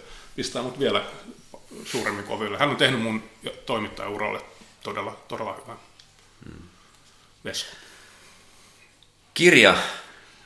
Sä olet kirjailija ja, ja tota, nyt on toinen kirja työn alla jo mainitsit, mainittu aikaisemmin siitä, niin ö, mi, miten alun perin sä lähdet sen kynnyksen yli, että sä ajattelet, että, että lehtijutusta seuraava steppi on se, tämä onko se seuraava steppi, mutta että lähdetään kohti kirjan tekemistä silloin alun perin, niin, niin voiko kertoa siitä, että millainen se oli se ajatus tai se prosessi, vai tuuppasko joku sua siihen suuntaan vahvasti vai oliko se sun oma sisäsyntyinen juttu? Oli, oli sisäsyntyinen juttu, ei, ei kukaan ollut missään vaiheessa, niin kuin, ei, ei tarjottu tai että kirjoita tällainen tai muuta. Joku, sitä Englannista jäi semmoinen pieni palo, että mun pitäisi tämä saada vielä, niin kuin, Suomessa ei ollut tehty sellaista kirjaa, mä halusin saada sen jotenkin kansiin. Ja, ja kyllä, niin kuin tuossa alussa puhuin Syvärooma sivukirjastosta, niin mä rakastan aina kirjoja ja kyllä mä halusin nähdä itteni. Kyllä tuntoa hivelee joka kerta, kun Juho sanoo, että toimittaa kirjailija. Tota, mä halusin kirjailla. Mä halusin mä kirjoittaa kirjan. Se, mitä se niin sit lähti syntymään ja, ja sai kustannussopimuksen, niin se oli hirveän pelottavaa, että nyt, nyt mun pitää oikeasti tehdä tämä. Mutta mut sitten mä jotenkin palastelin sen kirjan, että, että toivottavasti se ei liikaa näy siinä, mutta, mutta niin kuin, että, että siinä kirjassa vaikka ne luvut niin mä vähän laskin, että nämä on niin kaksi kertaa yksi urheilulehden juttu tavallaan niin kuin mitassa, mutta, mutta yritän päästä vähän syvemmälle siihen ja, ja kirjassa saa niin kuin podcastissakin näköjään niin vähän rönsyillä ja mm. lähtee eri suuntiin. niin tota, siinä oli sallittu myös se, niin, niin ne lähti sitä kautta, niin se tuntui aluksi hirveältä, niin kuin, en mä pysty käsittämään tai mm. käsittelemään näin isoa kokonaisuutta. Mutta mut, se auttoi, vähän, vähän semmoinen toimittajamainen palastelu. Hmm. Mutta mut, niinku kirja on kokonaisuus ja, ja silleen niinku toi, edelleen mä toivon, että se ei ole niinku kokoelma journalistisia tuotoksia pelkästään, vaan se on, se on kirja. Nyt tämä toinen kirja Suomifutiksesta, niin, niin koska tuo eka kirja, niin siinä joutui jonkun verran nojaamaan niin kuin muihin lähteisiin. Ja tämä tulee niin kuin ihan totaalisesti tavallaan niin kuin minusta, niin mä toivon, että mä pääsisin enemmän tässä Suomifutiskirjassa niin kuin ihan kirjoittamaan, kirjoittamaan, kokemaan, näkemään, viemään jotain ajatuksia ihan överiksi, tulemaan takaisin. Toivottavasti pääsen kiertämään niin kuin Suomeen repparikeikkoja enemmän ja, ja jo tuolla niin Pietarsaaressa huomasin nyt viime keikalla, että, että, että ei tästä tule pelkästään Suomi-futiskirja välttämättä, vaan tämä kertoo myös ylipäänsä suomalaisuudesta. Ja, mm. ja, ja, ja sen takia siitä voi tulla hyvä kirja. Mutta tota, mm. tämmöinen, nyt, nyt, nyt ei se, tämä on edelleen niin iso kasa tuossa vaan, mutta mulla on niin dispositio laajennettu sisällysluettelo tehty ja mä aion tehdä ne niiden, niiden kysymysten muodossa myöskin tässä näin ne luvut, koska se oli jotenkin toimiva konsepti. En, ensimmäinen alku tota, kappaleen jälkeinen ensimmäinen luku, mä nyt paljastan ensi kertaa tässä nyt. Okay. ensimmäisen luvun kysymys on, että miksi sana potkupallo su- loukkaa suomalaista jalkapallofania.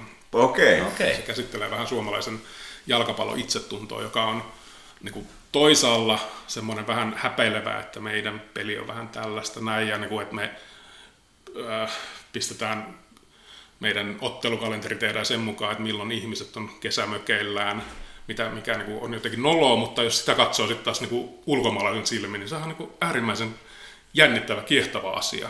Niin miksi mekin voidaan olla ylpeitä? Että se on suomalaista jalkapallokulttuuria. Mm, mm. Mutta sitten taas toisaalta suomalainen jalkapallofani on semmoinen, niin kuin, että, että eikö noin muut urpot vittu tajua, että tämä on maailman hienoin mm. suurin laji harrastettu. Että me, meillä vaan on tämä pienempi laji näin valta-asemassa. Että sitä niin kuin, niin. dynamiikkaa ja sitä niin kuin, aion tässä potkupalloluvussa käydä, käydä läpi. Niin tota, sitä kautta se lähtee rakentumaan. Sitten tulee seuraava luku, seuraava luku ja muuta. Siinä Brittifutis-kirjassa, eli siinä sun ekas kirjassa, niin, niin tota, se sisältää valtavan määrän semmoista detailtason tietoa. Vuosilukuja, name-droppausta ja tällaista kaikkea. Mä en ole siis todellakaan Uotlan Utun kasvattina, niin sun loppu sulla ala-aste ei jossain kohtaa se jalkapallon pelaaminen. Mutta tota, ei ole lainkaan niin kuin tietoinen läheskään kaikesta, vaikka urheilu seuraakin, mutta siitä brittiputis näistä kaikista vaiheista, niin en ollut todellakaan niin tietoinen, mutta sen mä tajusin aika nopeasti, että, että, että, että se on valtava tietomäärä onko sulla se kaikki jossain takataskussa olemassa vai tätä kaivoiko paljon? Teistä taustatyötä siihen paljon? Joo, en mäkään ollut tietoinen niistä kaikista asioista. Tein, tein paljon tausta. Siis mielenkiintoisia juttuja, todella. Joo, siis luin hirvittävän määrän myös niin kuin englantilaista jalkapallokirjallisuutta. Että, että ei, ei ollut kaikki. Mulle aukeni monia asioita itse sen, sen matkan varrella. Että kyllä, kyllä se kuuluu myös siihen niin kuin tietokirjaprosessiin, että, että, että siinä myös mm. itse sivistyy, mutta, mutta se ehkä se vuosikymmenien kokemus, mikä tässäkin kirjassa, niin se auttaa mua myös tekemään tulkintoja ehkä sit niistä, että, että se ei mm. ole pelkästään, että näin, näin on tapahtunut, vaan mä uskallan väittää jotain asioita tai kysyä tai mm. kyseenalaistaa ja, ja se, se tietomäärä on ehkä niinku sen takia olemassa. En, en mä ole hyvä nippelitiedossa, en mm. mä muistaisi, että Seppo Räty voitti vuonna 1992 olympiahopeaa heittämällä 86-60 tota, Montjuic vuorella Barcelonassa viidennellä, eikö neljännellä heitolla, eikö toisella heitolla. Mutta siinä kirjasti, noista otsikoista vielä pitää seuraava mainita tosiaan, niin musta, oliko se toinen heti vai, vai se, se tota, musta, kun mä sain sen käteen, käteen ja, ja, ja tota, pläräilin sitä sisäisluettelua, että siinä on heti se, että että oliko se, että pärjäisikö Leo Messi sateisen tiistailla Stokessa vai mitä se mahtoi mennä. Siis aivan huikea, se herätti heti mielenkiinnon. Sitten siihen vastattiin ja perusteltiin miksi, niin ihan loistava. Ja se meidän pitää vielä sitten kirjastaa, no, että sen lisäksi kun Teemu sanoi, että siinä oli paljon semmoista niinku detailia tietoa, mutta sitten se oli myös paljon sellaista, niinku, kun siinä puhuttiin brittifuutis, niin koko kulttuuri, että siinä, mm. siinä oli niitä niitä, niitä kapakoista lähtien niin kuin kannattajakulttuuri, tosi, tosi mielenkiintoista, kun itse niin kiinnostaa tosi paljon, mutta ennen kaikkea se, että et en mä itse sit niin paljon lukenut ja katsonut kaikkea, että et on niinku kyynistynyt sillä tavalla, mutta mut en niinku harvemmin nauraa niiden niinku millekään. Mä nauroisin pari kertaa ihan ääneen, kun oli helvetin, helvetin niinku hauskoja tarinoita siinä. Mahtavaa, hieno kuulla. Tota, ja, ja kaikki muut toimittajat, ottakaa oppia, lukekaa se kirja ennen kuin te haastattelette kirjailijan. Nämä herrat on tehnyt taustatyön. Kyllä, just näin. Kyllä, just näin. Hei, tota, niin seuraava projekti siitä Tosi mainitsin, mikä siinä on aikataulu? Onko siinä vielä luotu, lyöty lukko mitä? Öö, no, varmaan tulee julki ensi keväänä ennen kuin mm. seuraava futiskausi alkaa. Se on se, on se tavoite. Joo. Mut, tota, mm. Tai ei mä mitään muita aikatauluja tarvi mm. sanoa. Kustantaja haluaa käsikirjoituksen jossain vaiheessa valmiiksi, mutta mä yritän pitkittää sitä deadlinea monin tavoin. Tuleeko tässä samankaltainen niin kuin yht, yht kattava, mitä brittiputis vai isompi vai osaatko niitä vielä sanoa yhtään mitään? No siis tulee yhtä kattava, mutta, mutta tästä niin kuin, historia jää hiukan vähemmälle. Mä oon ottanut tämän niin kuin, kysymyksen siitä siis kun sanotaan aina, että Suomessa ei ole jalkapallokulttuuria, mm. totta helvetissä on, mutta se on mm. vain suomalaista jalkapallokulttuuria, se on erilaista. Mm niin, niin mä oon pureutus, mä oon niin rajannut sen silleen vähän, ja, ja se on niin sen, sen niin selvittämiseen se tota, tavallaan raja, rajataan. Mutta tulee, tulee niin omalla tavalla kattava, ja yksi mun kaveri sanoi ihan hyvin, että pitäisikö sun pistää siihen valmiiksi jo, että Suomi futis ykkönen, että, niin kuin, mm. että, koska tästä riittäisi kerrottavaa mm. enemmänkin. Mä en, mä en yritä tällä kirjalla saada niin kuin kaikkea kerrottu, kuten mä en silläkään, brittifutiksellakaan ei sitä pysty, mm. mutta, mutta siinä se oli hiukan enemmän yleisteos kuin, kuin tämä Suomi mm. futis. Mutta niin kuin sama henkeä tässä tulee olemaan ehdottomasti ja tässä naurattaa myös ihmisiä. Kyllä. Hei kolmanteen kirjaprojekti, jos ne joskus tulee, niin mulla olisi heti vinkki. Me ollaan tässä peräänkuultettu monta kertaa tässä podcastin aikaa. Rauma Lukon mestaruus. Edelleen puuttuu tämmöinen kerronnallinen tarina siitä. Elmeri Elonkas, joka on valokuvaaja, paikallinen valokuvaaja, niin hän toki ihan fiksusti mainitsi, että ehkä se vaatii vähän aikaa, ehkä se vaatii jopa Pekka Virran valmentamisen lopettamisen jossain vaiheessa, sitten ikään kuin palata siihen. Mm. Tällä hetkellä meillä on toki Harri Pirisen ja Elmeri Elon tekemä tämmöinen, niin kuin, se on ehkä kuvakerronta, mm. tilastokerronta enemmän, mutta sen tarinallinen dokumentaatio, sitä mä kaipaan edelleen. Kuitenkin ehkä yksi eeppisimmistä mestaruuksista Suomessa odotuksen jälkeen. Kyllä. No niin, kustantajat tarvitaan sopimusta. Kirjoissa se ongelma, että ne ei niinku elätä ketään. Että tämä on tämmöistä apurahataiteilijuutta, niin sen takia mä harkitsen vielä tätä. Tämä voi ehkä nostaa, hyvin tähän aihepiiriin liittyy se, että, että tota, ehkä syksyn Äijänsuo podcastin vieraaksi, tai siis onkin varmasti tulossa Marko Move Leppänen nimenomaan, niin hänellä tulee kirja syksyllä ulos. Tai joskus kesän jälkeen, no varmaan milloin. Joo. Jääkiekkoaiheinen kirja Teemu Selänteestä. Okei. Okay. Joo. Mm-hmm. Onko, onko Harri päässyt koto de Katsalle vierailuun? Se on se Teemu Selänteen kotitila käsittääkseni. Eikö Mar- Marko Move Leppänen? Mitä mä sanoin? Harri. Sanoin vai? Joo. Ai, sorry. Niin, Joo, Move. Move Leppänen. Move.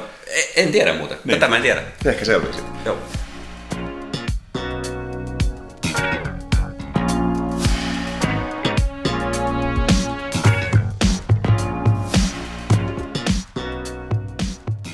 Okei, hei tämä on podcast ja meillä on vieraana SP Sundeli, Saku-Pekka Sundelin. Kirjailija. Kirjailija, kyllä. Ennen kaikkea kirjailija. Suruhamptoni kasvatti. Rauman työvaurheilijan, hyvän urheilijoiden kasvatti myöskin. Palloirot pelaaja, mitä kaikkea. Perheenisä, ruuhkavuosia selviytyjä. Jalkapallo, tai sulla on vielä kesken itse asiassa, hän selviytyjä. Pahasta. Tota, jalkapallon urheilta isoja kysymyksiä, niin seitsemän vuotta sitten, kun istuttiin alas, niin sulla oli aika positiivinen tota, näkökulma ja visio siitä, mihin kotimainen futis kehittyy. Missä ollaan nyt? Mutta tähän pitää sanoa, korona, vaikka on aika tekosi ollut, mutta mä itse väittäisin, että on kesälai kuin kesälai, myös pesis, futis, ehkä kiekon puolellakin viime kausi ehkä vielä vaikea sanoa, mutta, mutta kyllä semmoinen neljännes on lähtenyt ainakin yleisömäärästä tekemään. Onko kuluttajien tottumus muuttuneet tässä aikana? Ää, siis toi on, toi on aika faktaa noin luvut, mutta kun samaan aikaan mä sitten pyöräilen tuonne hoiko matsiin Bolt Arenalle, niin siinä matkalla mä huomaan heti koronan jälkeen, mitä kaikki baarit on täynnä, mitä se teatteri on ihan tupaten täynnä, miten ravintolat on ihan täynnä, niin en mä osta koronaa niin kuin silleen mm. ihan täysin, tai siis en mm. oikein ollenkaan selityksenä. Totta kai se on niin katkassut jonkun semmoisen tavan käydä siellä, mutta ei, ei se näissä muissa kuitenkaan. Ja, ja sitten Olympiastadion Suomen jalkapallomaajoukkueen matseissa niin, niin todella mm. paljon yleisöä. Niin mä en sillä tavalla niin kuin ehkä usko tuohon. Siinä on joku, joku muu kysymys. Ja, ja sitäkin tässä varmaan niin kuin tässä mun jalkapallokirjassa pohdin, että mikä, mm. mikä siinä on, että, että joka päivä raumalaisetkin perheen isät, äidit vie lapsiaan tonne treeneihin. Jos, no, tämä on pikkukaupunki, täällä ei tarvitse niin paljon viedä, mutta Helsingissä vaikka niin kuin, se vaikuttaa niiden ihmisten arkeen koko ajan, ne saattaa katsoa illalla mestariliikaa telkkarista ja muuta, mm. mutta hittonen, jos sen seuran edustusjoukkueen matsissa, mitä, mitä, mm. mitä, minkä, mihin kuuluu sen perheen lapset, niin tota, siinä on, on joku iso käppi ja mä en tiedä mistä se johtuu. Mm. Mutta mut samaan aikaan, niin jos mulla on edelleen sellainen positiivinen ajatus, että niin tämä on aika maajoukkuevetosta ensinnäkin tämä mm. suomalainen urheilu ja varsinkin jalkapallon kannattaminen, mm. se on ihan ok. Suomen jalkapallon maajoukkueen kannattaja toiminta on niin ihan maailmanluokkaa mm. ihan, ihan absoluuttisesti.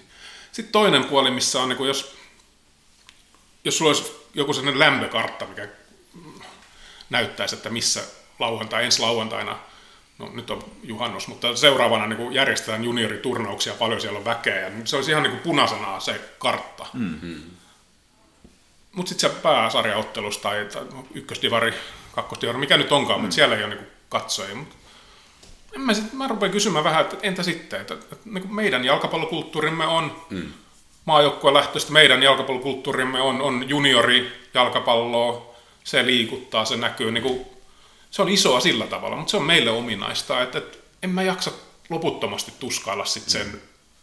kanssa, että tuolla ei sitten ole, ole niin hoikon matsissa katsojia. Mm. Et se nyt sitten on, on vaan näin, mutta ei se tee silti tästä maasta pientä jalkapallomaata välttämättä. Että mm, Mä, en mä tiedä, saisiko näin luovuttaa, ja, mutta mut se menee liian paljon niiden numeroiden kautta. Totta kai maan pääsarjan pitää olla hyvän, jotta, jotta sitten se niinku oikeasti vielä mm. kasvaa, mm. mutta tämä on meidän tapa mm. harrastaa jalkapalloa, käyttää mm. jalkapalloa, kuluttaa sitä. mitä sit, jos, jos me hyväksyttäisikin se? Mutta saadaanko me edes, että aika usein kun heitetään näitä syitä, niin sieltä tulee melkein se niin kuin pingmo, mit kaikki mahdollisia syitä, ja yksi on esimerkiksi markkinointi. Niin mä mietin, että vaikka kuin hyvää markkinointi tekisi, niin auttaako sekään, jos, jos tavallaan se niin kuin, ei ole sitä Briteistä tuttu niin kuin juhlapäivää, vuosikausi ollut se sama päivä ja koko perhe lähtee sinne, sinne stadioniin, niin, kuin, niin onko tämmöiset, onko se sitten loppuviimein niin hoppu, hokkuspokkuskeinoja? Toisaalta voidaan ottaa kiekon puolelta joku IPA, mikä on tehnyt aivan loistava markkinointi, mutta ei se ole pelkästään se IPA-urheilu, myös noussut uskottavaksi. Mm. Väkeä löytää nyt ainakin halliin, niin en tiedä. On ja ei, jonkun verran on, totta kai. Ja sitten ne ihmiset tottuu käymään siellä, kun ne käy ja huomaa, että tämä onkin ihan kiva kokemus. Mm. Mm. Mutta mut ei, ei, kyllä se niinku pitäisi asua jossain syvemmässä tottumuksena se, että kun sä lähdet sieltä matsista, niin sitten sä pistät kalenteriin sen, sen niin kuin, että milloin seuraava mm. tapahtuma onkaan, että niin kuin, silloin ei mennä mökille, silloin ei tehdä muuta, vaan meidän mm. perhe menee katsoa tätä matsia. Mm. Mut, ja, ja siihenkin auttaisi ehkä se, että ne olisi aina lauantai kello, kello 15 tai muuta, mutta siihen on vaan jotenkin matkaa, että, että se on se ykkösasia, mikä siihen kalenteriin merkataan ja muut sovitellaan sitten sen, sen mukaan. Mm. No, se on vanha totuus, että, että jos sulla on niin kuin mikä tahansa intohimo elämässä, niin sä löydät sille aina aikaa ja se on aina sulle semmoinen, mitä sä teet. Mm.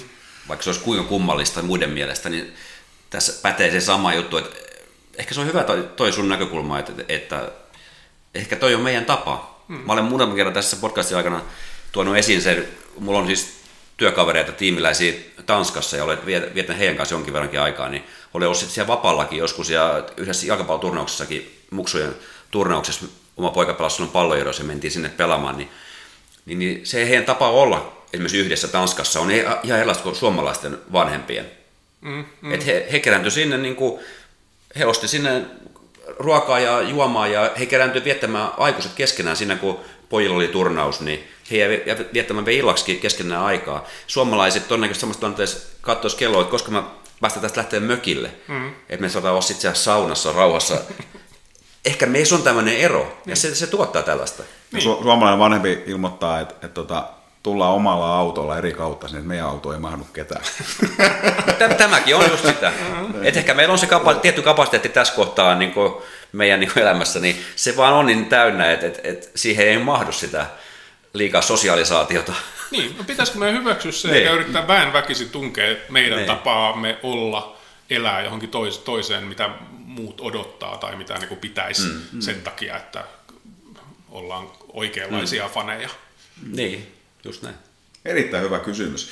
Hei, jalkapallo, kestävä kehitys. Tämä on tämmöinen ihan mammutti, mammutti aihe, mutta tässä jossa jonkun verran ollaan niin kuin, eh, näissä jaksoissa eh, väliin nostanut sitä esiin, että, että kun itse miettii, kun koko ajan niin kuin kehitys kehittyy, kaikki menee eteenpäin, jokainen niin kuin seura haluaa pysyä kilpailussa mukana ja, ja yleensä sellainen niin kuin, kun peilataan oma toiminta johonkin, miss, mikä jossain muualla me halutaan tämmöisen saman tason, se voi aiheuttaa siellä sitten erilaisia, niin kuin, vaikka he tosi otovalmentajia tai muita, niin heidän, niin kuin, muista kun Aleksi Lalli on hoikoon, äh, hän, silloin hän oli tota, tuon klubin 04 valmennustiimissä ja olikaan sitten jonkun joukkueen vastuuvain, mutta anyway, mutta hän on kuitenkin palloerosta lähtenyt valmentajapolulle ja nykyään hoikossa, niin jotenkin siinäkin se, että että kun hän on päätoiminen, niin hänelle ne tunnit, mitä siinä nyky juniorijalkapallon tarvitaan, on ok.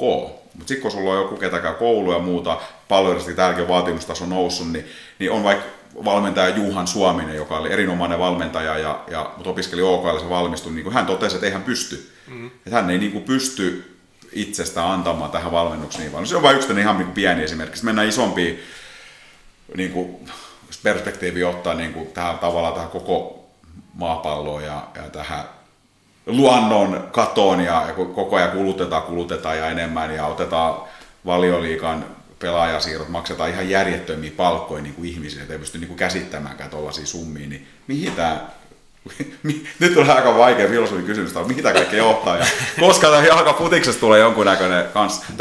Miten tämä kestävä kehitys menee? Niin. Minä, minä sen tiedän. Tota, Sä tiedät. No ei siis, mutta niin. mut, varmaan niin kuin jotain trendejä voisi, tai voimme nyt alkaa tässä jotain ennustaa, mutta, mutta hmm. silleen kun puhuttiin jossain vaiheessa, että, että maailma oli joskus vähän isompi, ja piti tilata ne lehdet sieltä kaukaa, ja hmm. sitten kesti ne viikot ja muut, Mutta sitten se maailma muuttui tosi pieneksi ja kaikki oli tavoitettavissa ja saavutettavissa. Ja tuli tämä globalisaatio-trendi. Niin en mä, jotenkin mä uskon, että urheilussa ja jalkapallossa, no urheilussa ylipäänsä, mutta mä, mä nyt puhun jalkapallossa, niin voisi käydä hiukan va- vasta trendi samalla tavalla kuin jossain niin ruoantuotannossa tai muussa. Mm. Että kaikki lähi- ja luomu rupeaa kiinnostaa paljon enemmän ja, ja sitä niin kuin, se nousee. Ihan sen trendien takia, mutta myöskin sen takia, että, tai, että et se on niin kuin, myös ympäristöystävällisempää, että sä et lennä Chelsean matsiin mm. joka toinen viikonloppu, vaan että sun, sulla on se seura tuossa lähellä, että sekin mm. on ihan kiinnostavaa. Sielläkin on niin kuin, tietty yhteisöllisyys ja muuta, niin mä, mä toivon ja jollain tavalla uskon, että, että tämä tulee lisääntyä, että ihmiset löytää läheltään niitä, niitä asioita, niitä kannatettavia asioita, niitä urheiluseuroja, minkä, minkä tapahtumissa sitten käydään viettämässä aikaa. Ja, ja se tulee niin kuin tämmöisen vasta, vastarintaliikkeenä, vähän niin kuin just, että, ru, no, ruoan tuotannossa ja, ja sä niin kuin itse opit kalastamaan ja valmistamaan sen alusta loppua. Niin kaikki, kaikki on mm. vähän semmoista teet se itse ja kotikutosta ja muuten tämmöinen myös urheiluseura, että se, että jos palloira kolmostivariseura osa siitä toiminnasta on vähän kotikutosta, niin mitä sitten? Se on aitoa, se on vilpitöntä, mm. niin, niin jos se nyt seuraa muun maailman merkkiä, niin kyllä, kyllä siinä voi olla niin kuin suomalaisilla seuralla ihan voimavaransa.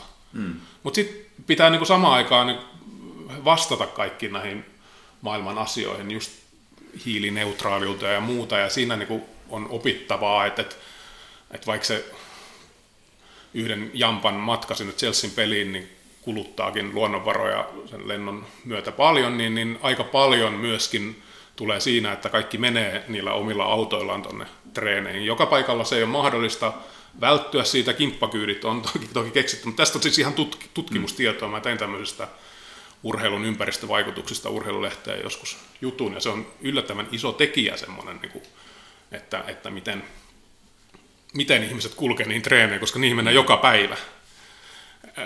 Isäni jälleen kerran tässä, kun mainitaan, niin tota, näytti mulle joskus aikanaan kerran reitin, että tuosta pääset tuonne tota tehtaan kentälle sinne Liverpoolin matseihin ja treeneihin syväraumasta ja mä olin ihan järkyttynyt, että onko tämä nyt näin, että mua ei sitten kuljetatkaan tänne tästä lähtien. mutta tota, se testasi mun motivaatio ja mm. olihan se aika hyvä se motivaatio, mutta niin kuin Raumalla voi tehdä sitä, mutta, mutta mun mielestä seurat, kun puhuttiin siitä identiteetistä ja profiloitumisesta, niin, niin no se on keksitty jo, mutta, mutta niin kuin Forest Green Rovers on siinä mun mm. tota, kirjassa brittifutiksessa mainittu, että maailman vihrein jalkapalloseura, mm. mutta se on ihan brändiasia ja sitä kautta mm. ne saa myös kansainvälisiä mm. faneja ja, ja näin, niin jos, jos mä nyt voittaisin lotossa ja ostaisin osuuteni palloiroista nyt vihdoin, en mä tiedä koska lauantaina arvotaan, ja, ja sitten rupesin, saisin valtaa siihen, niin kyllä mä niin haluaisin profiloitua voimakkaammin, tehdä siitä vaikka just ympäristö, Suomen ympäristöystävällisemmän jalkapalloseuran,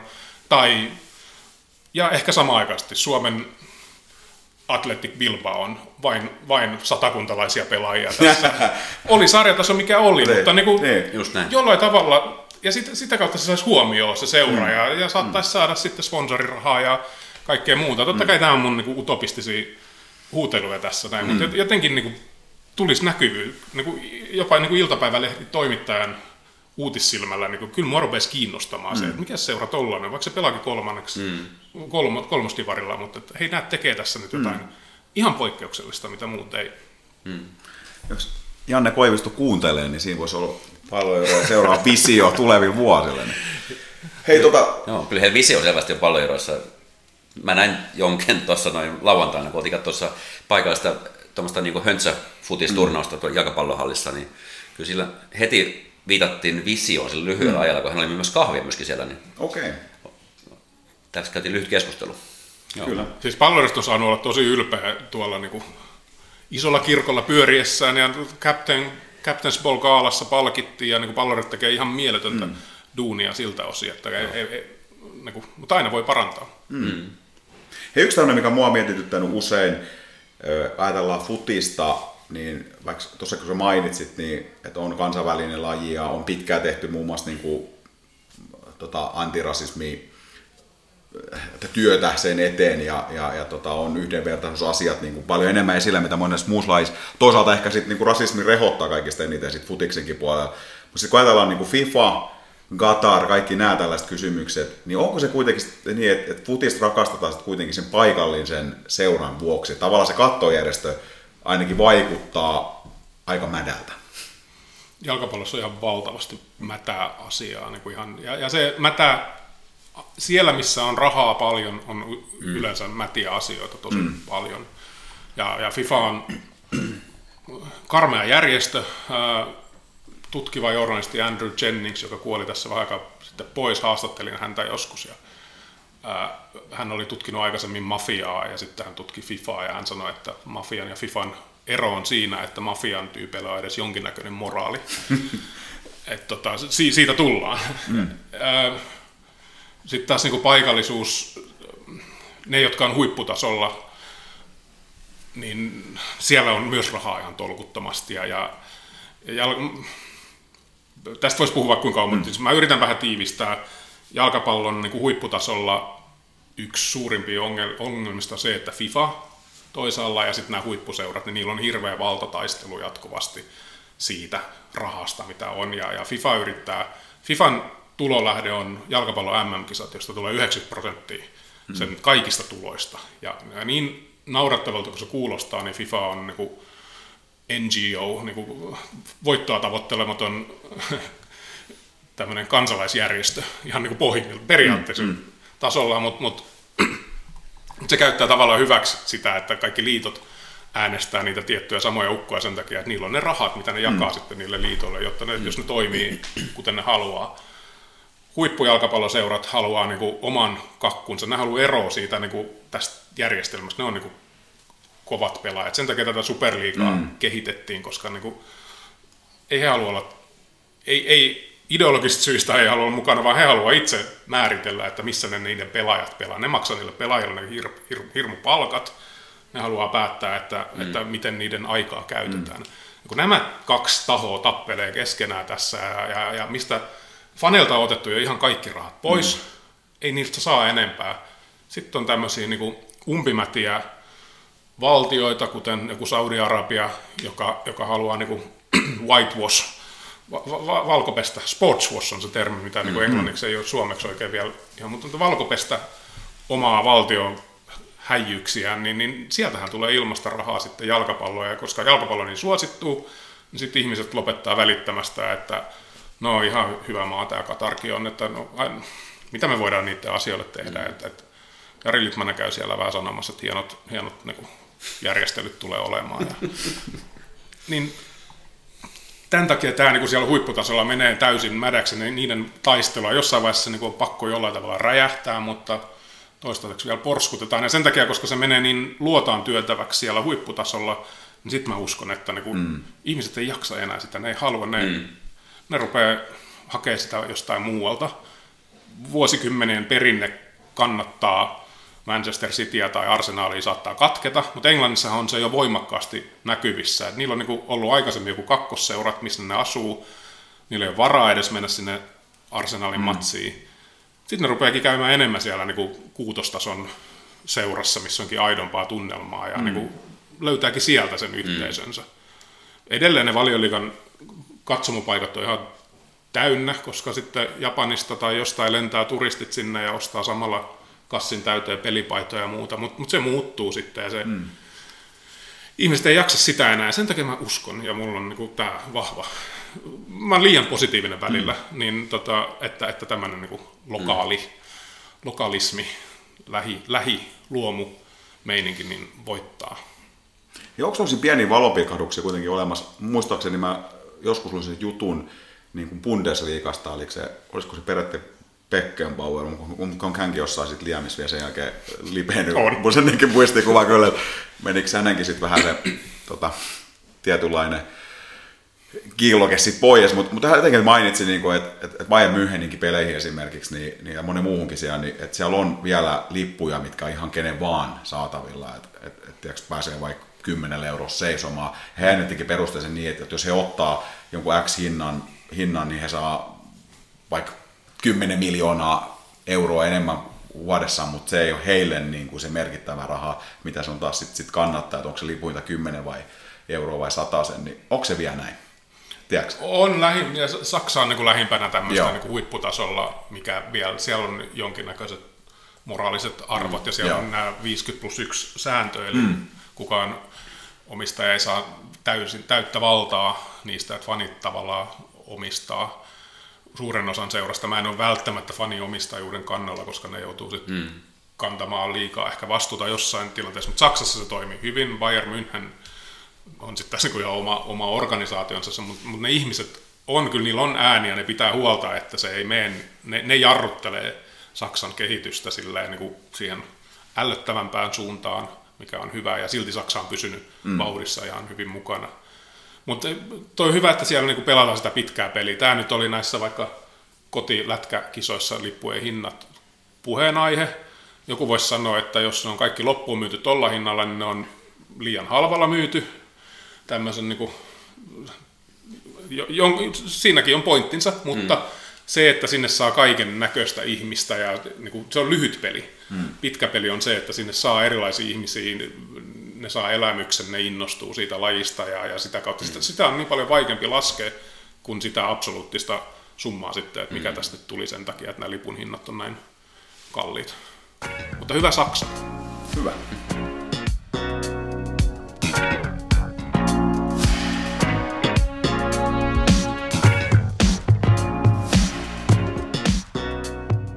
Jaha, ollaanko sitten siinä vaiheessa, että vedetään loppuun vielä kirsikaksi kakun päälle, niin muutama kysymys. Ja tässä on ensimmäisen semmoinen kuin valioliikan pressiboksi hyvillä tarjoilulla vai pienen alasarjaseuran kentän piirakka ja nakkikioski, ehkä jopa Masa Liisa? Ei Masa tota, ää, tietenkin se katkarapu katsoma, ei vaan. Pieni on kaunista ja muuta. Älkää niitä piirakoita siellä Englannissa syökö, se on ihan kamalaa ja se on kielipalaa joka tapauksessa, mutta niin, mut, mut se pikkuseura ja olut, niin ehdottomasti mieluummin. Hei, sitten on toinen kysymys. Sä oot mun mielestä, kun mä oon seurannut, muista välillä päässyt sellaisia, kun kysytään jotain mielipidettä, että pitää vähän niin vastata kyllä tai ei, ottaa se kanta. Onko se, mikä lehti se on, onko se just... Meillä on se viisi niin, kysymystä. Te, juu, teillä on se. Tai, tai viisi vastaa. Joo. Tuomio. Joo, nyt sun pitää niinku vastata eikä saa, saa tota kierrellä. Siinä saa sentään niinku sel- selittää, miksi vastaa. Joo. Edes kahdella rivillä, mutta pitääkö tähän tulla vaan kyllä tai ei? Ei, kun nyt saat siis selittää, mutta sun pitää niinku kantaa ottaa. Eli Messi vai Ronaldo, kumpi on absoluuttisesti parempi?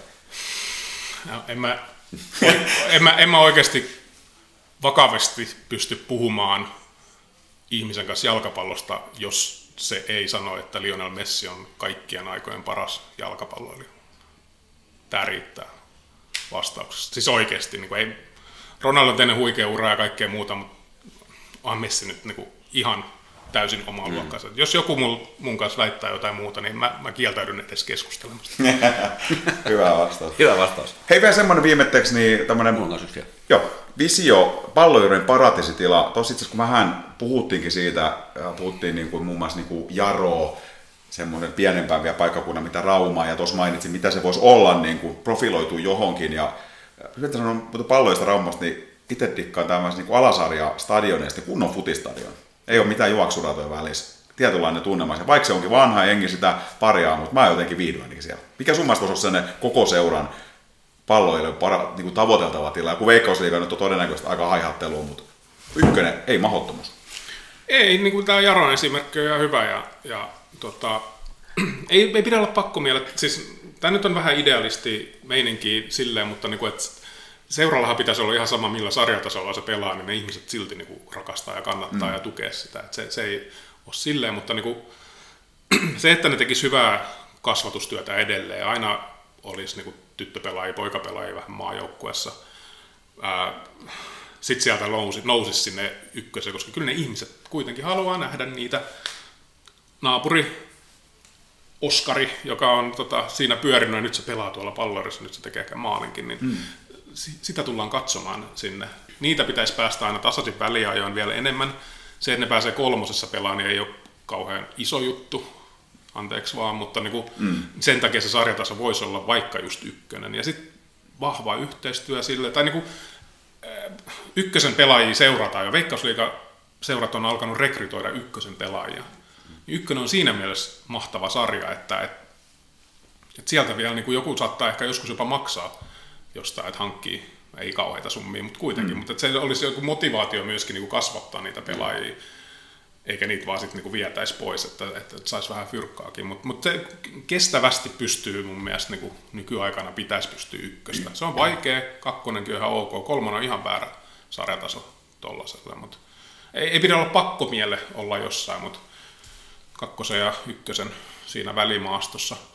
Mä just katsoin jotain vanhoja pallokirjoja, että mikä, mikä itse 95 vai 97, en mä, joku kausi kun itse pelasi siellä, me oltiin neljän pisteen päässä karsia paikasta veikkausliikaa. Mm.